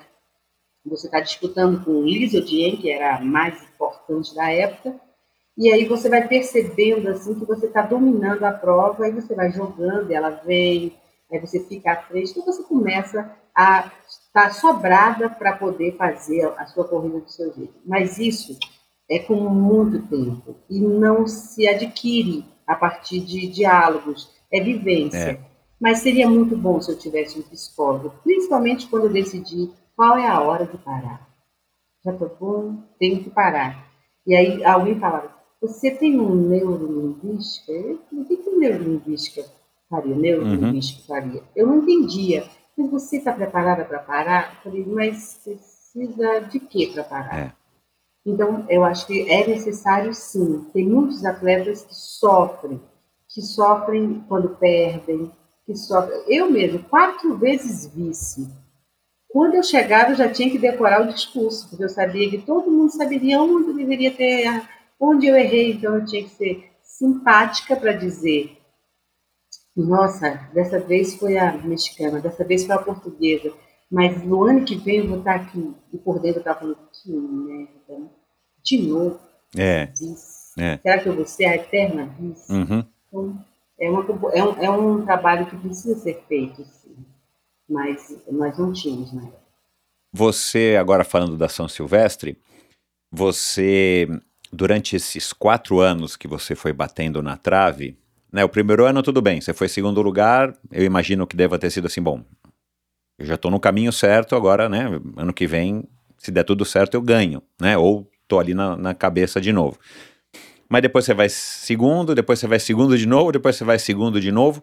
Foi um processo, vamos dizer assim, mais complicado do que o normal em relação a outras provas, você passar esses quatro anos focada na São Silvestre, a São Silvestre ainda é né, a prova mais, mais famosa, mais importante do Brasil, talvez naquela época, talvez até mais, porque não havia tantas outras, né? Hoje, pelo menos, há maratonas aqui do Rio, maratona de São Paulo, né?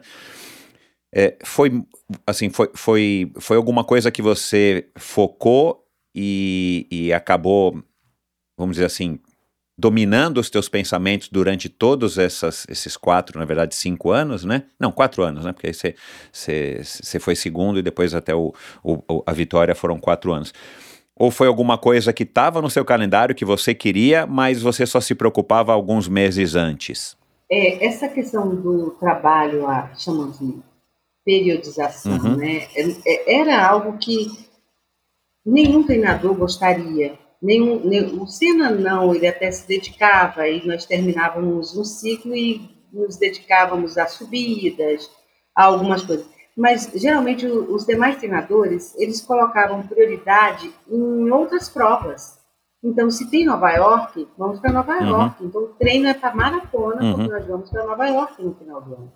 Se tem Olimpíada, vamos para a Olimpíada, depois se tem um PAN. Então, a corrida ela entrava como um enchimento, mas para mim ela era mais importante. Uhum. E ele falava assim, mas Carly, o mundo vai te ver mais nessa prova. Aqui tem mais, mas para o Brasil era essa prova que me interessava. E eu não fui assim, vice, vice, vice. Eu era vice no ano, a pressão psicológica era muito grande, a mídia, a imprensa, eu caía para terceira, ou terceira não, eu acho que nem subia no pódio, eu parei em, alguns Ah, lugares. tá, é não verdade. conseguia- Aham. eu não conseguia nem voltar para a prova, que eu nem, nem sabia onde é que eu estava. Então, eu- é, era, tinha essas coisas, da pressão muito grande. Uhum. Eu lembro quando eu fui para o México, que eu terminei minha carreira já, eu participei da, da maratona de Nova York, e aí eu já estava para vir embora, já quase em fim de carreira, meu marido estava me esperando aí, os mexicanos, vamos lá para o México, Carmen, mas você vai treinar em lugares diferentes, vamos treinar com Rodolfo Gomes, é o que treina os melhores atletas do- do- de maratona e tudo. E aí eu avisei até para meu marido, olha, eu vou tentar mais uma vez, ó, vou tentar mais uma vez. Então, essa coisa assim de já não saber mais o que fazer, eu já estava assim cansada, cansada das viagens. Quando eu ia viajar, já não estava tão feliz, eu já sentia aquela coisa assim de tristeza pela por ficar longe, eu estava cansada. Aí fui para o México. No México, meu treinador falava assim, mas que isso? Por que, que tu nunca ganhou aquela prova? Uma prova assim, conhecendo as atletas que vêm. Então, para eles era tudo muito fácil, mas para mim já tinha esse peso muito grande assim da, da- das derrotas. Uhum. Lembro que lá aparecia até um brasileiro, lá nas montanhas, a 2.600, o cara fala para mim, ô, oh, Carmen, você aqui, tá treinando para quê? Eu falei, agora é para São Silvestre. Ai, Carmen, ninguém acredita mais na sua, na sua vitória. Coitada. Assim, já. Ninguém acredita na sua vitória, sabe por quê? Naquele ano que você estava, aí citava Aham. todos os anos que eu fui vice, e aí eu falei, ah, não, mas, eu- mas agora eu tô melhor, né? Eu falei, mas o que, que mudou? Já tá com quase 30, né, Carmen? É, ah, então meu o cara lembra, do sabia de céu. tudo. Eita, nós. Não, Mas aí é. também vem essa questão mais espiritual, porque eu já estava mesmo muito cansada. Eu ligava para minha casa e falava assim: e aí, como é que tá aí? Peraí, Carmen, peraí, tá tendo um bingão aqui, o bingão, não sei que bingão era aqueles de carros e não sei o quê. Peraí, só um pouquinho. Eu falava: pô, tá todo mundo vivendo, todo mundo curtindo os bingão, todo mundo feliz assim de alguma forma e eu não estou feliz mais nesse lugar Uhum. então já tava já tinha ainda esse sentimento então foi, foi muito importante assim buscar essa energia e ter uma energia espiritual entendeu? Eu, sempre fui pouco ligada à religião né? A gente é pouco ligada mas naquele momento eu senti assim eu precisava pedir para além do que estava aqui né? Eu senti uma força assim poderosa que me pesou assim. Eu lembro que eu, eu lembro que eu ajoelhei, coisa que eu não sou, não sou uma, uma cristã devota nem nada, mas eu ajoelhei e falei: Oh, meu Deus, me dá essa vitória. Já não tenho mais da onde tirar. Não tenho, já, não, já fiz tudo que tinha que fazer. Eu sou responsável, eu sou esforçada, eu sou dedicada, mas eu não sei mais da onde tirar essa força. Agora você pensa, um marxista nesse nível assim, buscando todas as possibilidades e aí eh, espiritual para você poder se fortalecer como como assim para buscar aquilo que parecia já que não estava. Então eu lembro muito bem dessa dessa necessidade dessa comunhão para além além da, da do poder físico da capacidade física e trouxe isso várias vezes quando eu já estava na largada quando eu já estava quase chegando.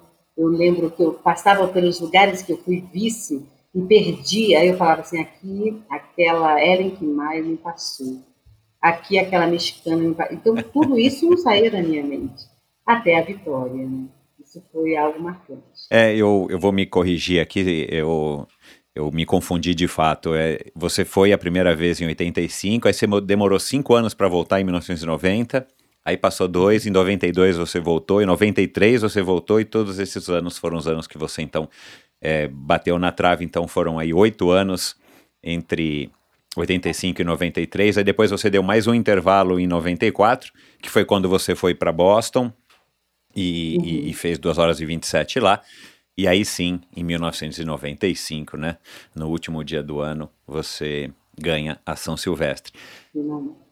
A, a vitória va- é, valeu assim, o gosto da vitória, a sensação da vitória era o que você imaginava que seria? Ou foi mais como uma coisa assim, bom, agora acabou, ninguém mais me enche o saco, ninguém vai mais me perguntar, agora eu venci e ponto? Não, a vitória ela foi algo assim, não sei, até meu sorriso mudou, uh, meu sorriso ficou escancarado, é uma coisa muito, muito estranha, porque mesmo com todas as marcas, mesmo com todos os recordes, batendo várias vezes as minhas marcas, mesmo com tudo isso, eu era conhecida no métier do esporte, mas é, com o resultado da São Silvestre, parece que eu entrei nos lares de pessoas, uhum. entrei nos lares da minha cidade, nos lares do meu país, é, foi algo assim estranho, maravilhoso, nossa, uma sensação que eu, eu nunca senti. E, então eu, eu consigo ver assim que foi o fechamento de ouro da minha carreira, o resultado. Algumas pessoas podem dizer, mas mais importante foram seus resultados, suas marcas. Não. Para, uh, para nós, atletas, esse reconhecimento das pessoas mais, é, mais simples, mas que combinam com o nosso métier, do nosso métier, isso tem um valor assim maravilhoso. Então, eu lembro que ao terminar a São Silvestre, tudo parecia que era cor-de-rosa. E aí eu me permiti dar atenção para a imprensa, uhum. assim, sabe? Oh, vamos ali tirar uma foto. Onde foi que você subiu?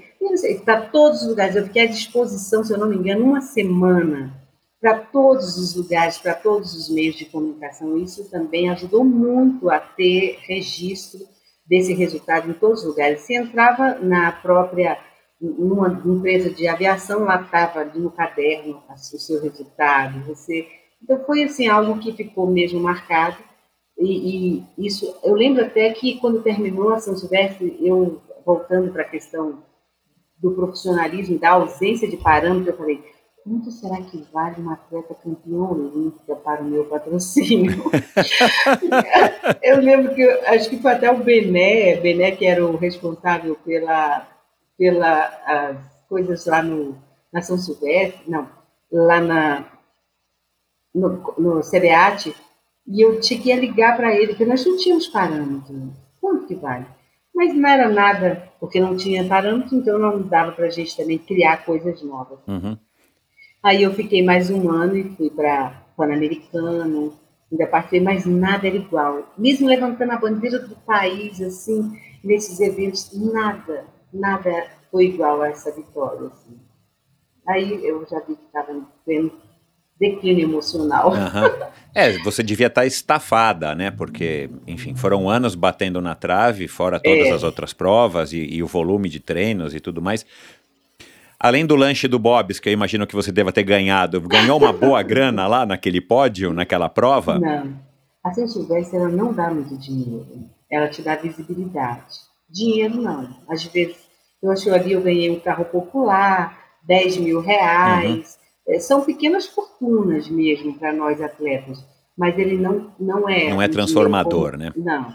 Como o dinheiro que você ganha se você ganha Nova York, maratona de Nova York, ou se você tem um resultado expressivo numa maratona, quando você já fecha com o seu patrocinador, é. patrocinador da sua marca, antes, olha, seu bônus é 150 mil se você ganhar, seu bônus será menos. Isso é mais uma relação já do patrocínio é, da sua marca, nem é do, da, própria, da própria corrida. A corrida em si, eles geralmente eles pagam pouco, uhum. são os bônus acumulados que chegam a um valor interessante. São Silvestre, ele, ele não dá muito dinheiro, é uma prova muito boa para você fechar novos contratos, mas é, é, como eu te digo, um funil muito pequeno, uhum. pequeno. Quando você não sobe naquele pódio, você parece que não fez nada. Então, é triste, né?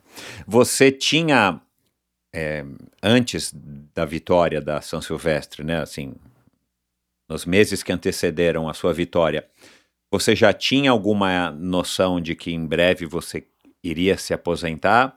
Ou você decidiu isso após a sua vitória, tipo, agora é o auge, ou isso veio muito depois, enfim? Eu, eu na verdade, eu fechei meu patrocínio com o Banco do Brasil, que sempre fechava logo após a corrida de São Silvestre. Eu fechei meu patrocínio é, e eu tinha uma sequência de atividades que eu ainda ia participar, se não me engano, logo após o PAN, e aí depois eu tinha um circuito por, pelo país, eu tinha algumas coisas, já tinha decidido ficar no país, já voltei ainda para o México para treinar para a Olimpíada, que acho que a Olimpíada foi no ano anterior. Treinei, o treino virou, a gente fala que o treino virou, é você está muito bem, você está muito bem, mas na hora da prova, os 26 quilômetros acabou, não reagia, então eu abandono já em 96, na Olimpíada, né, de... De Atlanta. É, de Atlanta? É. É, eu acho que é em Atlanta. Que a Marcia Narlock correu. É isso, Eu isso. acho que ela fez 2,39, 2,40. É, então é, já estava todo montado um cenário assim, mas a decisão mesmo já foi quando eu fui para a Olimpíada, que houve todo aquele levante de novo midiático, falando da minha, da minha permanência de novo, e que eu vou e não vou. Eu não tive assim, a, a, a confiança, porque de falar, mas eu protelei, usei todo o processo de mídia para aquele momento e depois eu tive uma gripe, mas nada que me deixasse de fora, mas eu não corri. Ali já estava certo que naquele lugar eu não correria mais. Eu falei, gente, foram anos registrando esse sofrimento aqui, eu não corro mais. Eu não vou correr, eu quero deixar esse gostinho do sucesso, da vitória na minha boca, nas minhas pernas. E então foi já na virada do ano, em janeiro eu chamo a mídia, primeiro informei para o meu patrocinador que é, eu iria chamar a mídia para informar do- da minha do- que eu iria abandonar o esporte, né, que eu iria me aposentar. E, e aí o patrocinador, muitas pessoas eles comentavam assim, mas Carmen, dá para você enrolar, enrola mais uns três, quatro anos. Eu não eu não saberia enrolar. Uhum. Eu não saberia enrolar, até porque eu não saberia fazer de qualquer jeito. Exato, é fazer meia Eu boca, mas meio é, meia boca, feito. não.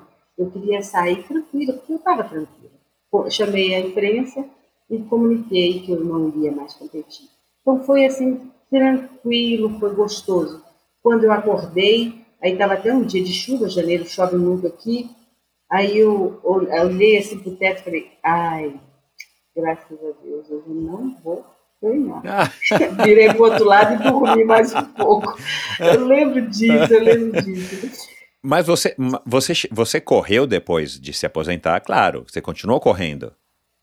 Brincar, brincar. Não, não, sim, mas assim, eu digo É treinando, saindo para correr 45 Porque minutos, que- duas, três vezes por semana, Tem, pelo menos para se que haver. exercitar, porque também, né, você tinha o hábito, né, o seu corpo estava habituado. Tem que haver esse processo, até porque eu criei ali no meu corpo é, veias de artérias de grosso calibre. Então. Você não pode parar de uma Exato. vez, porque senão ali é depósito para gorduras, eu poderia ter problemas. Então houve toda essa preocupação de uma parada, sem competir, mas uma parada, Uhum. assim, lenta. Lembro quando eu fui convidada para uma prova, que chama Tribuna, em Santos. Isso, uma prova enorme. Carmen, venha correr. Aí você vai segurar uma plaquinha de 50 minutos, sei lá, acho que era 50 Uhum. minutos. Eu falei, eu corro 10 em 50 minutos? Ainda dei uma treinadinha, mas acho que eu, eu quebrei todo mundo ali, saí forte. Ah, Daqui a pouco minha, história. minha bandeira estava quase chegando em outro lugar, e depois eu tive que reduzir, fiquei esbaforida, quase não conseguia segurar a bandeirinha. Foi uma coisa horrorosa. Falei, não, vou parar dessas brincadeiras de corrida, porque também eu, eu, eu me questionava, será que eu estou gordinha? Ah, Ah, essa roupa. Era tantas preocupações que eu falei, não dá para brincar muito, mas não. Então eu participei mesmo já de outros eventos, Uhum. indo a algumas escolas, conversando um pouco. uhum. E pronto, acho que aí já cheguei mesmo ao fim, tranquila, leve e muito feliz pela carreira. Uhum. Não teve nenhum momento assim de.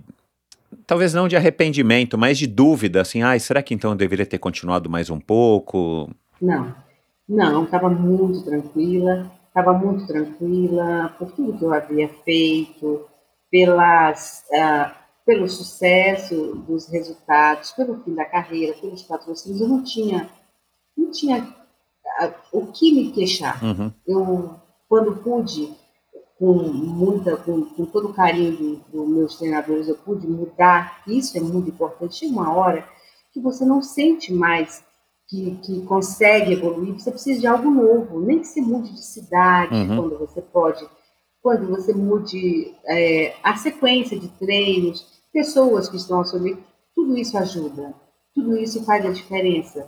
Porque é ruim quando você não faz essa tentativa e depois você fala, por que, que eu não fiz isso? Por que, que eu. Então, experimente. O atleta ele precisa chegar um momento de fazer experiências em lugares diferentes, treinar com pessoas diferentes. As atletas, aí eu falo por mim, não falo por todas, mas as atletas, é muito duro você ter atletas mulheres treinando juntas. É muito sofrido, porque nós somos competitivas. Nós somos competitivas, então você imagina passar todo o treino competindo e depois ainda competir. É, isso é muito duro. Então, muitas vezes os treinadores dizem: ah, treinar mulher é muito difícil, mulher é cheia de frescura. Não é. Os homens não, eles disputam mesmo e brincam, morrem no meio do caminho, fica meia dúzia porque não aguenta a brincadeira e outros se beneficiam. As mulheres elas são muito mais sensíveis. Mas uma coisa que eu acho muito importante é que os treinadores tenham um cuidado maior, porque tem vida além do esporte. Tem famílias, tem pais, tem irmãos, tem namoradas, tem uma vida que precisa de um apoio para além do você vai, você vai, que você é forte, você é capaz. Precisamos de ter nesse apoio, nessa rede de apoio, profissionais para poder ajudar. E é buscar todo tipo de apoio para tirar esse peso das costas dos atletas jovens, das crianças, porque elas não são responsáveis para mudar a vida, uma vida que os nossos governantes, que podem e devem, não querem mudar. Uhum. Então não põe esse peso nas costas das nossas crianças. Carmen, houve alguma coisa nessas quatro tentativas da São Silvestre, né, nessas quatro participações da São Silvestre, que você é, que você tirou de ensinamento e que fez com que você eventualmente conseguisse a vitória em 95? Alguma coisa que, que, que te vem à mente, alguma coisa assim que foi mais óbvia? Por que, que você não venceu né, a São Silvestre correndo muito bem que você estava, né? É, nas quatro tentativas, nas quatro primeiras tentativas, e que finalmente em 95 você conseguiu ou corrigir, ou aplicar, ou foi alguma mudança nos treinos, houve algum aprendizado nesse processo de nove anos até você vencer a São Silvestre? A ausência do respeito assim às escolas que são criadas, a ausência desse acompanhamento e dessa busca da cientificidade dos seus atos nos deixa sem essa resposta exata. Uhum. Porque se nós tivéssemos ali é, profissionais acompanhando o histórico do que se fez, Aham. o quanto se deu importância Ah, tá. para a resistência, o quanto se deu importância para a altitude, o quanto se deu importância para esses setores, é, nós poderíamos dizer: eu mudei Ah, tá. a partir disso, Uhum. eu mudei porque agora. Eu lembro que a minha taxa de hemoglobina era baixíssima. Na época, assim, quando eu engravidei mesmo, foi para 10, 10,5, e ela deveria ficar em torno de 14%. E, e eu acredito que a altitude, porque quando eu fui para os Estados Unidos, eu fui morar a 1.600. Quando eu fui para o México, eu fui para 2.600. Depois treinava na 3.400, nas encostas dos vulcões. E isso deve ter sido importante para mim. Entendi. Isso deve ter feito a diferença. Mas nós não podemos colocar isso porque não houve essa, esse análise dessa, Entendi. dessa evolução. E o que que te motivava a correr? Assim, o que que fazia você acordar todo dia cedo e saber que você ia enfrentar um dia duro de treino, de rotina, né? Ou longe da família ou, ou dos familiares, enfim. O que que era assim o, o combustível que mantinha essa chama acesa? Era como um trabalho. É, todo o tempo eu tinha meus compromissos com patrocinadores, com os contratos que eu havia firmado. E o que me motivava era a questão mesmo financeira. Uhum. Eu iria ter um dinheiro, eu iria poder comprar um- uma casa. Eu estava com os meus filhos vivendo uma nova experiência de estar vendo como as coisas aconteciam. Ah, então, essas coisas todas assim me faziam ter essa responsabilidade era uma profissão. Não vejo outro motivo, não vejo outro motivo. É, e, e, e, minha estrutura física, parece que eu tinha uma estrutura física mais rústica, dura, sabia é, aguentar certas cargas assim de sofrimento, que eu acredito devo ter vivido ao longo da minha vida, alguns momentos assim muito duros, e eu jogava e canalizava isso para o que é o esporte. É algo que exige de você, você tem que estar muito centrada. E agora, como mulher, eu lembro que eu transferi muito as responsabilidades para um homem decidir, né? E, e parece que até isso assim foi mudando com o tempo. É, não que eu seja, não que eu fosse feminista, mas eu lembro até do jogo assim, quando me colocavam para tomar decisões. Uhum. Uma vez eu estava num voo e foi dito assim: Carmen, você tem que decidir, você vai para a Copa do Mundo? Eu falei, mas meu treinador não está aqui. Não, tem que decidir agora, nós estamos montando ali, você tem que decidir. E eu vi que isso era um jogo, assim, para que você talvez desistisse. Pô, você tem que decidir, se eu não faço nada sozinho, por que, que eu tenho que decidir? Então eu vi, assim, que é, as mulheres, elas muitas vezes, elas não tinham esse espaço de decisão, vamos decidir isso, vamos decidir sua vida. E meu esposo mesmo, ah, eu lembro que ele falava muito dessa coisa, nossa, é tanta chacota, ah, onde é que está sua mulher? Está no México? Agora está no Japão?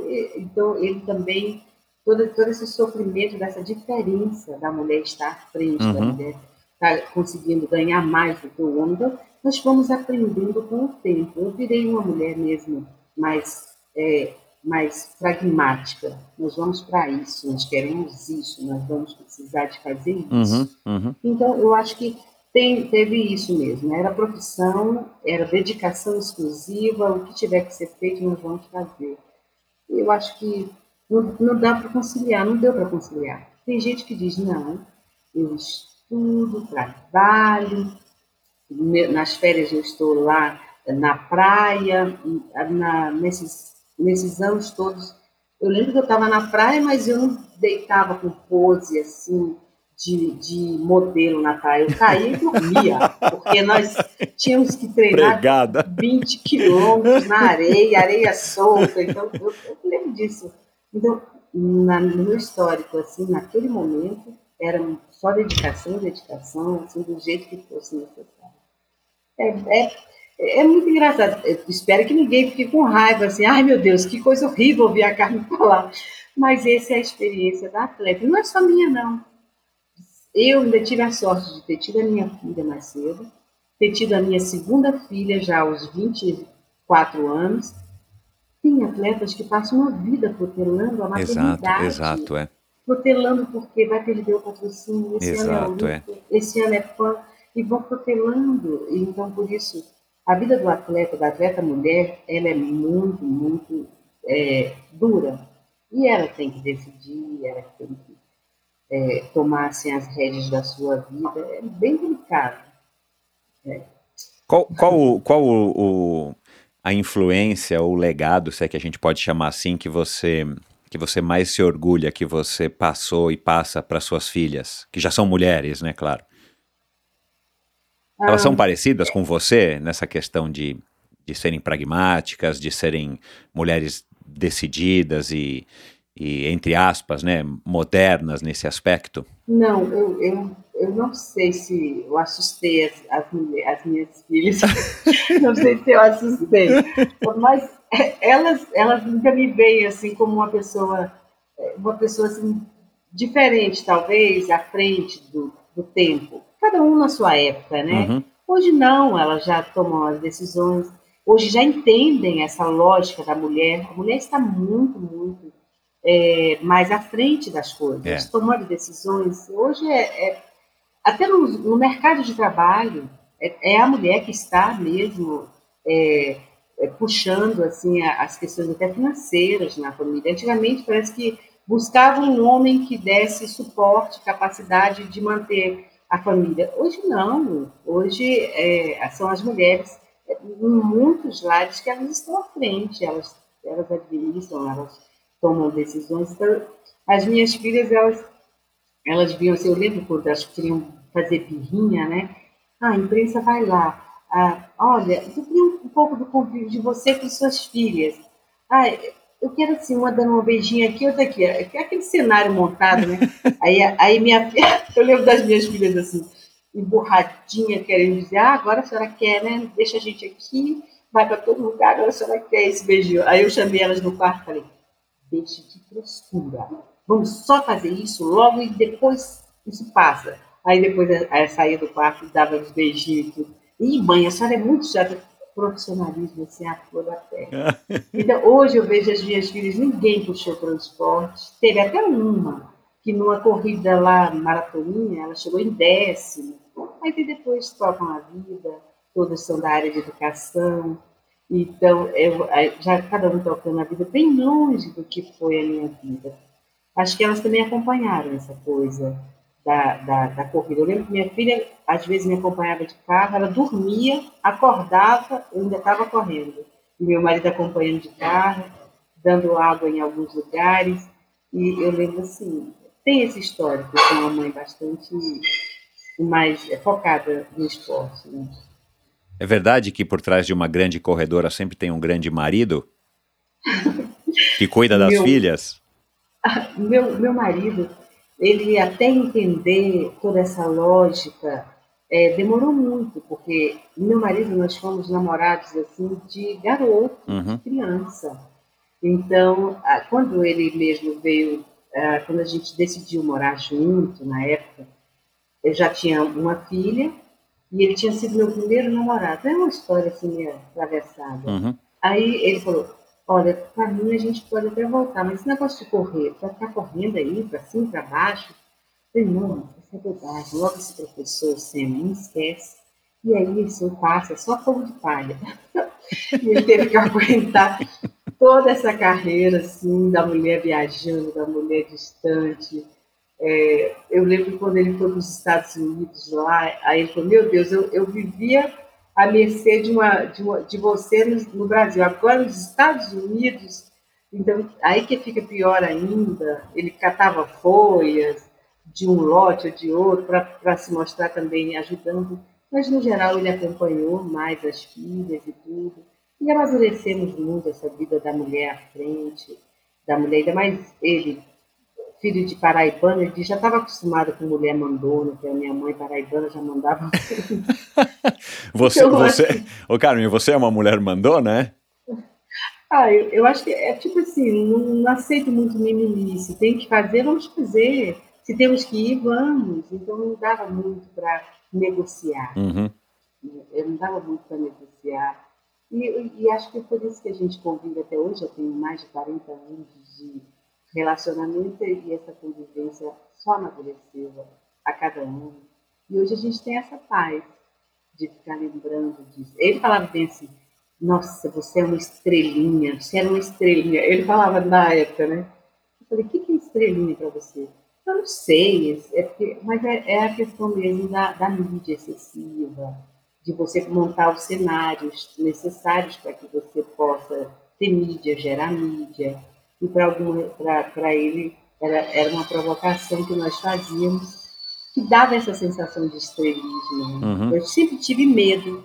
Uma coisa que nós fomos educadas para isso é para ser humilde, jogar nas costas de Deus a derrota, Deus me Deus quis assim, é para não falar nada assim que gere ideia de prepotência, e prepotência na verdade é segurança, uhum. eu, eu, eu consigo chegar até ali, eu, mais do que isso, é irreal. E essas coisas parece que se nós falarmos é como se nós fôssemos prepotentes, arrogantes, pretensiosos. E não é, é segurança. Eu só vou até ali. E é isso que muitas vezes a mídia faz com que os atletas se coloquem numa posição totalmente é, mentirosa. Se nós sabemos, se você não está nos grandes Grand Prix se você não tem resultado para estar entre os 50, por que, que você vai chegar na Olimpíada e vai dizer que tem chances de medalha? É mentira. Uhum. Você, já no cenário que é posto, você já sabe onde você vai chegar. Uhum. Então, essa, essa mídia, assim, às vezes joga assim um pouco. E alguns atletas entram nessa pilha de tentar levantar uma expectativa que não existe. Você acha, para a gente encerrar, você acha que é, né? Ou se naquela época existissem redes sociais, ou se você fosse a, no, estivesse no teu auge hoje, você acha que seria melhor você ter esse controle sobre a sua própria imagem através das redes sociais, né? Pensando nas redes sociais como um canal né, das pessoas, o seu canal, você teria o seu canal para poder se expressar e, e, e dar o retorno para os patrocinadores. Você acha que seria melhor?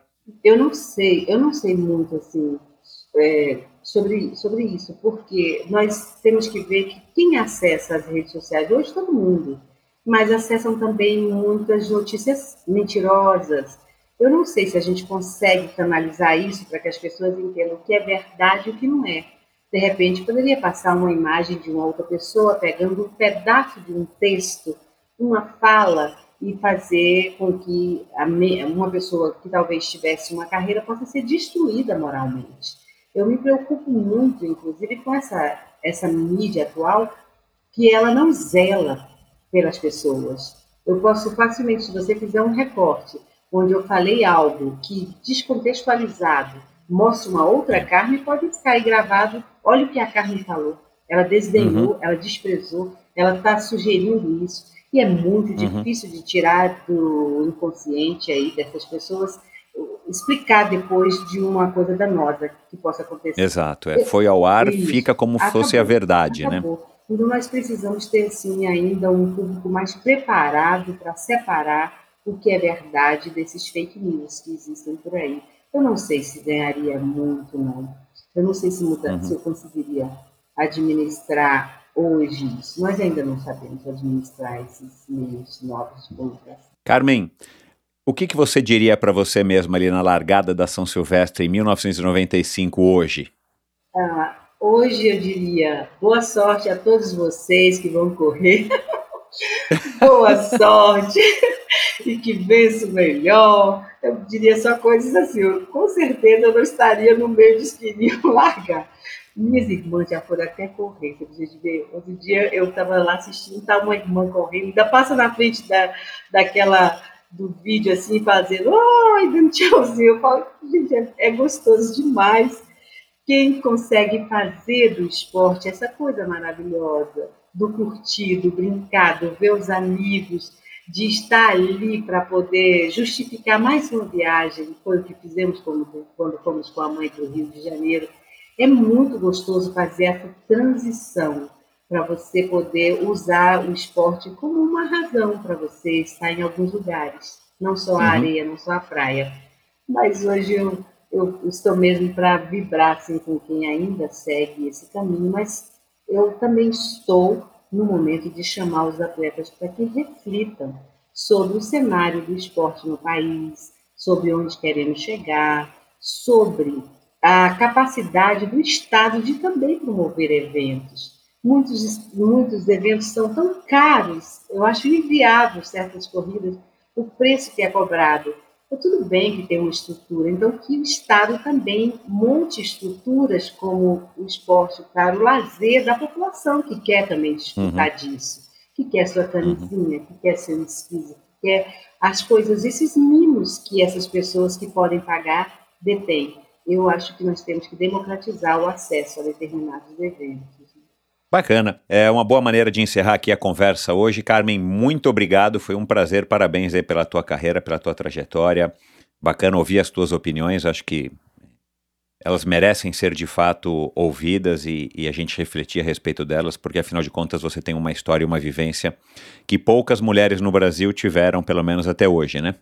Eu é que agradeço, agradeço ao público do podcast aí do Endorfina eu agradeço essas pessoas e, no mais, é, falar de esporte, discutir esporte e ser feliz, buscar essa alegria de alguma forma. Muito obrigada, viu? Uma oportunidade muito grande. Depois que passou a nossa carreira, só vocês para deixar ali nesse imaginário das pessoas o que foi os atletas do passado.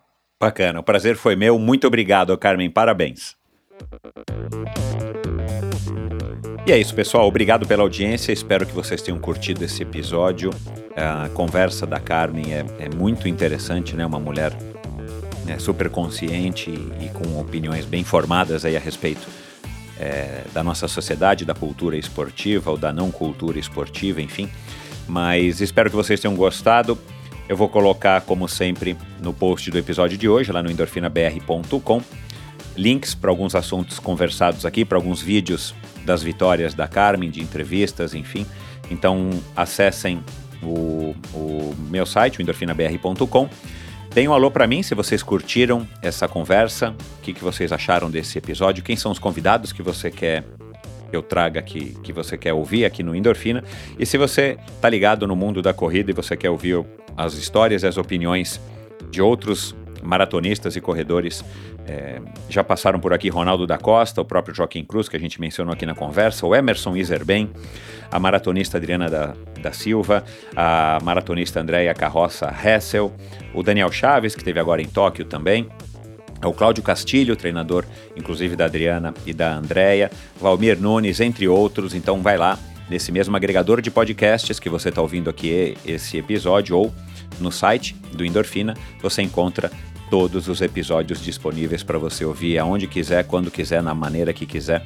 Então vai lá, deem um, um, uma procurada no, no episódio que você ou no convidado que vocês querem ouvir e vocês vão achar em todos os agregadores de podcast. Lembrando vocês que no meu site endorfinabr.com, você além de encontrar todos os episódios, você também pode ir lá assinar a newsletter semanal que eu envio toda sexta-feira é, sua dose extra de inspiração é o nome do, da newsletter e toda sexta-feira você vai receber então na sua caixa de entrada aí um e-mail curto falando não apenas sobre o episódio da semana, sobre o convidado da semana, mas também com dicas e curiosidades que eu faço questão de compartilhar com vocês para trazer quem sabe um pouco mais de inspiração para o seu final de semana. Não esqueçam de acessar clipes desse dessa conversa no YouTube, no Endorfina TV com o Michel Bogli. Você também acha, desde o meio do ano, você acha aí o meu canal no YouTube com pequenos cortes, é, com trechos das conversas que eu acho que são relevantes para também te trazer um pouco de informação, um pouco de inspiração, é, para que você consuma de uma maneira diferente e para que você também consiga compartilhar com os seus amigos. Quem sabe eles também acabam se tornando ouvintes do Endorfina. Aliás, essa é a maneira que eu tenho aqui para fazer o Endorfina crescer, é contar com o apoio de vocês assinando o Endorfina Podcast no seu agregador favorito, assinando ou seguindo, né? Dependendo do agregador, muda o nome, mas lá você clica no, no assinar ou seguir o Endorfina Podcast e toda quinta-feira você vai receber no seu smartphone ou no seu tablet ou no seu computador um novo episódio, assim você não perde nenhum, você fica sabendo. Siga o Endorfina no Instagram, é a maneira que eu tenho de fazer também uma propaganda do Endorfina e de estar comunicando vocês e mostrando fotos bem interessantes e curiosas a respeito de todos os convidados. E também, é, se você acha que esse episódio, que esse trabalho vale o seu apoio financeiro, ele é super bem-vindo. Lá no meu site, no endorfinabr.com, você também encontra lá é, informações sobre como apoiar financeiramente esse projeto. Então, pessoal, muito obrigado pela audiência, obrigado a todos vocês e até a semana que vem com mais um episódio sensacional do Endorfina Podcast. Valeu! A Titanium Vida, Saúde e Previdência oferece as melhores soluções em proteção e segurança que você encontra no mercado para você e seus familiares, com planos de seguro de vida, saúde e viagem. A Titanium oferece serviços para o seu bem-estar, como seguro de vida resgatável, que além de resguardar e proteger o futuro das pessoas que você ama, você tem a opção de resgatar os valores em seu seguro para utilizá-los no que quiser ou precisar. Outro serviço é o Seguro Saúde, com cobertura mundial, com livre escolha de médicos, clínicas e hospitais aqui no Brasil e em qualquer parte do mundo. A Titanium também oferece planos completos de seguro viagem. Siga titanium.consultoria. Não conte com a sorte, conte com a Titanium. Cuidar das articulações é uma parte importantíssima na rotina dos melhores atletas. Por isso, a probiótica desenvolveu o Joint Care Pro Athletes que é mais que um aliado de quem tem uma rotina de treinos pró. Além de ser o único no Brasil com um selo antidoping Informed Sports, sua formulação é exclusiva na categoria, com ingredientes selecionados e tecnologia de ponta. Joint Care menos desgaste das articulações, melhor mobilidade muscular e redução da dor e inflamação articular. Encontre Joint Care Pro Athletes nas melhores lojas especializadas do Brasil ou no site da probiotica.com.br. Consulte seu médico ou nutricionista. Você conhece a Bovem? Há mais de uma década, a Bovem gerencia projetos e negocia a entrada de novos clientes no mercado livre de energia. Com uma equipe experiente, a Bovem se compromete com os bons resultados, atuando através de escritórios espalhados pelo Brasil. Descubra as vantagens de ser livre e saiba se a sua empresa também pode ingressar neste mercado. Seja livre, fale com a Bovem. Bovem, energia que inspira. Visite bovem.com.br e siga a Bovem no Instagram no arroba bovem energia. Obrigado por ouvir esse episódio do Endorfina. Acesse o endorfinabr.com, vá no post do episódio de hoje para conhecer um pouco mais sobre o meu convidado e alguns assuntos abordados em nossa conversa. Lá você ainda encontra todos os episódios do Endorfina. Siga o Endorfina BR no Instagram e confira imagens inéditas e inusitadas dos meus convidados. Participe enviando comentários e sugestões. Se você curtiu, colabore assinando o Endorfina no seu agregador de podcasts preferido e compartilhando com seus amigos.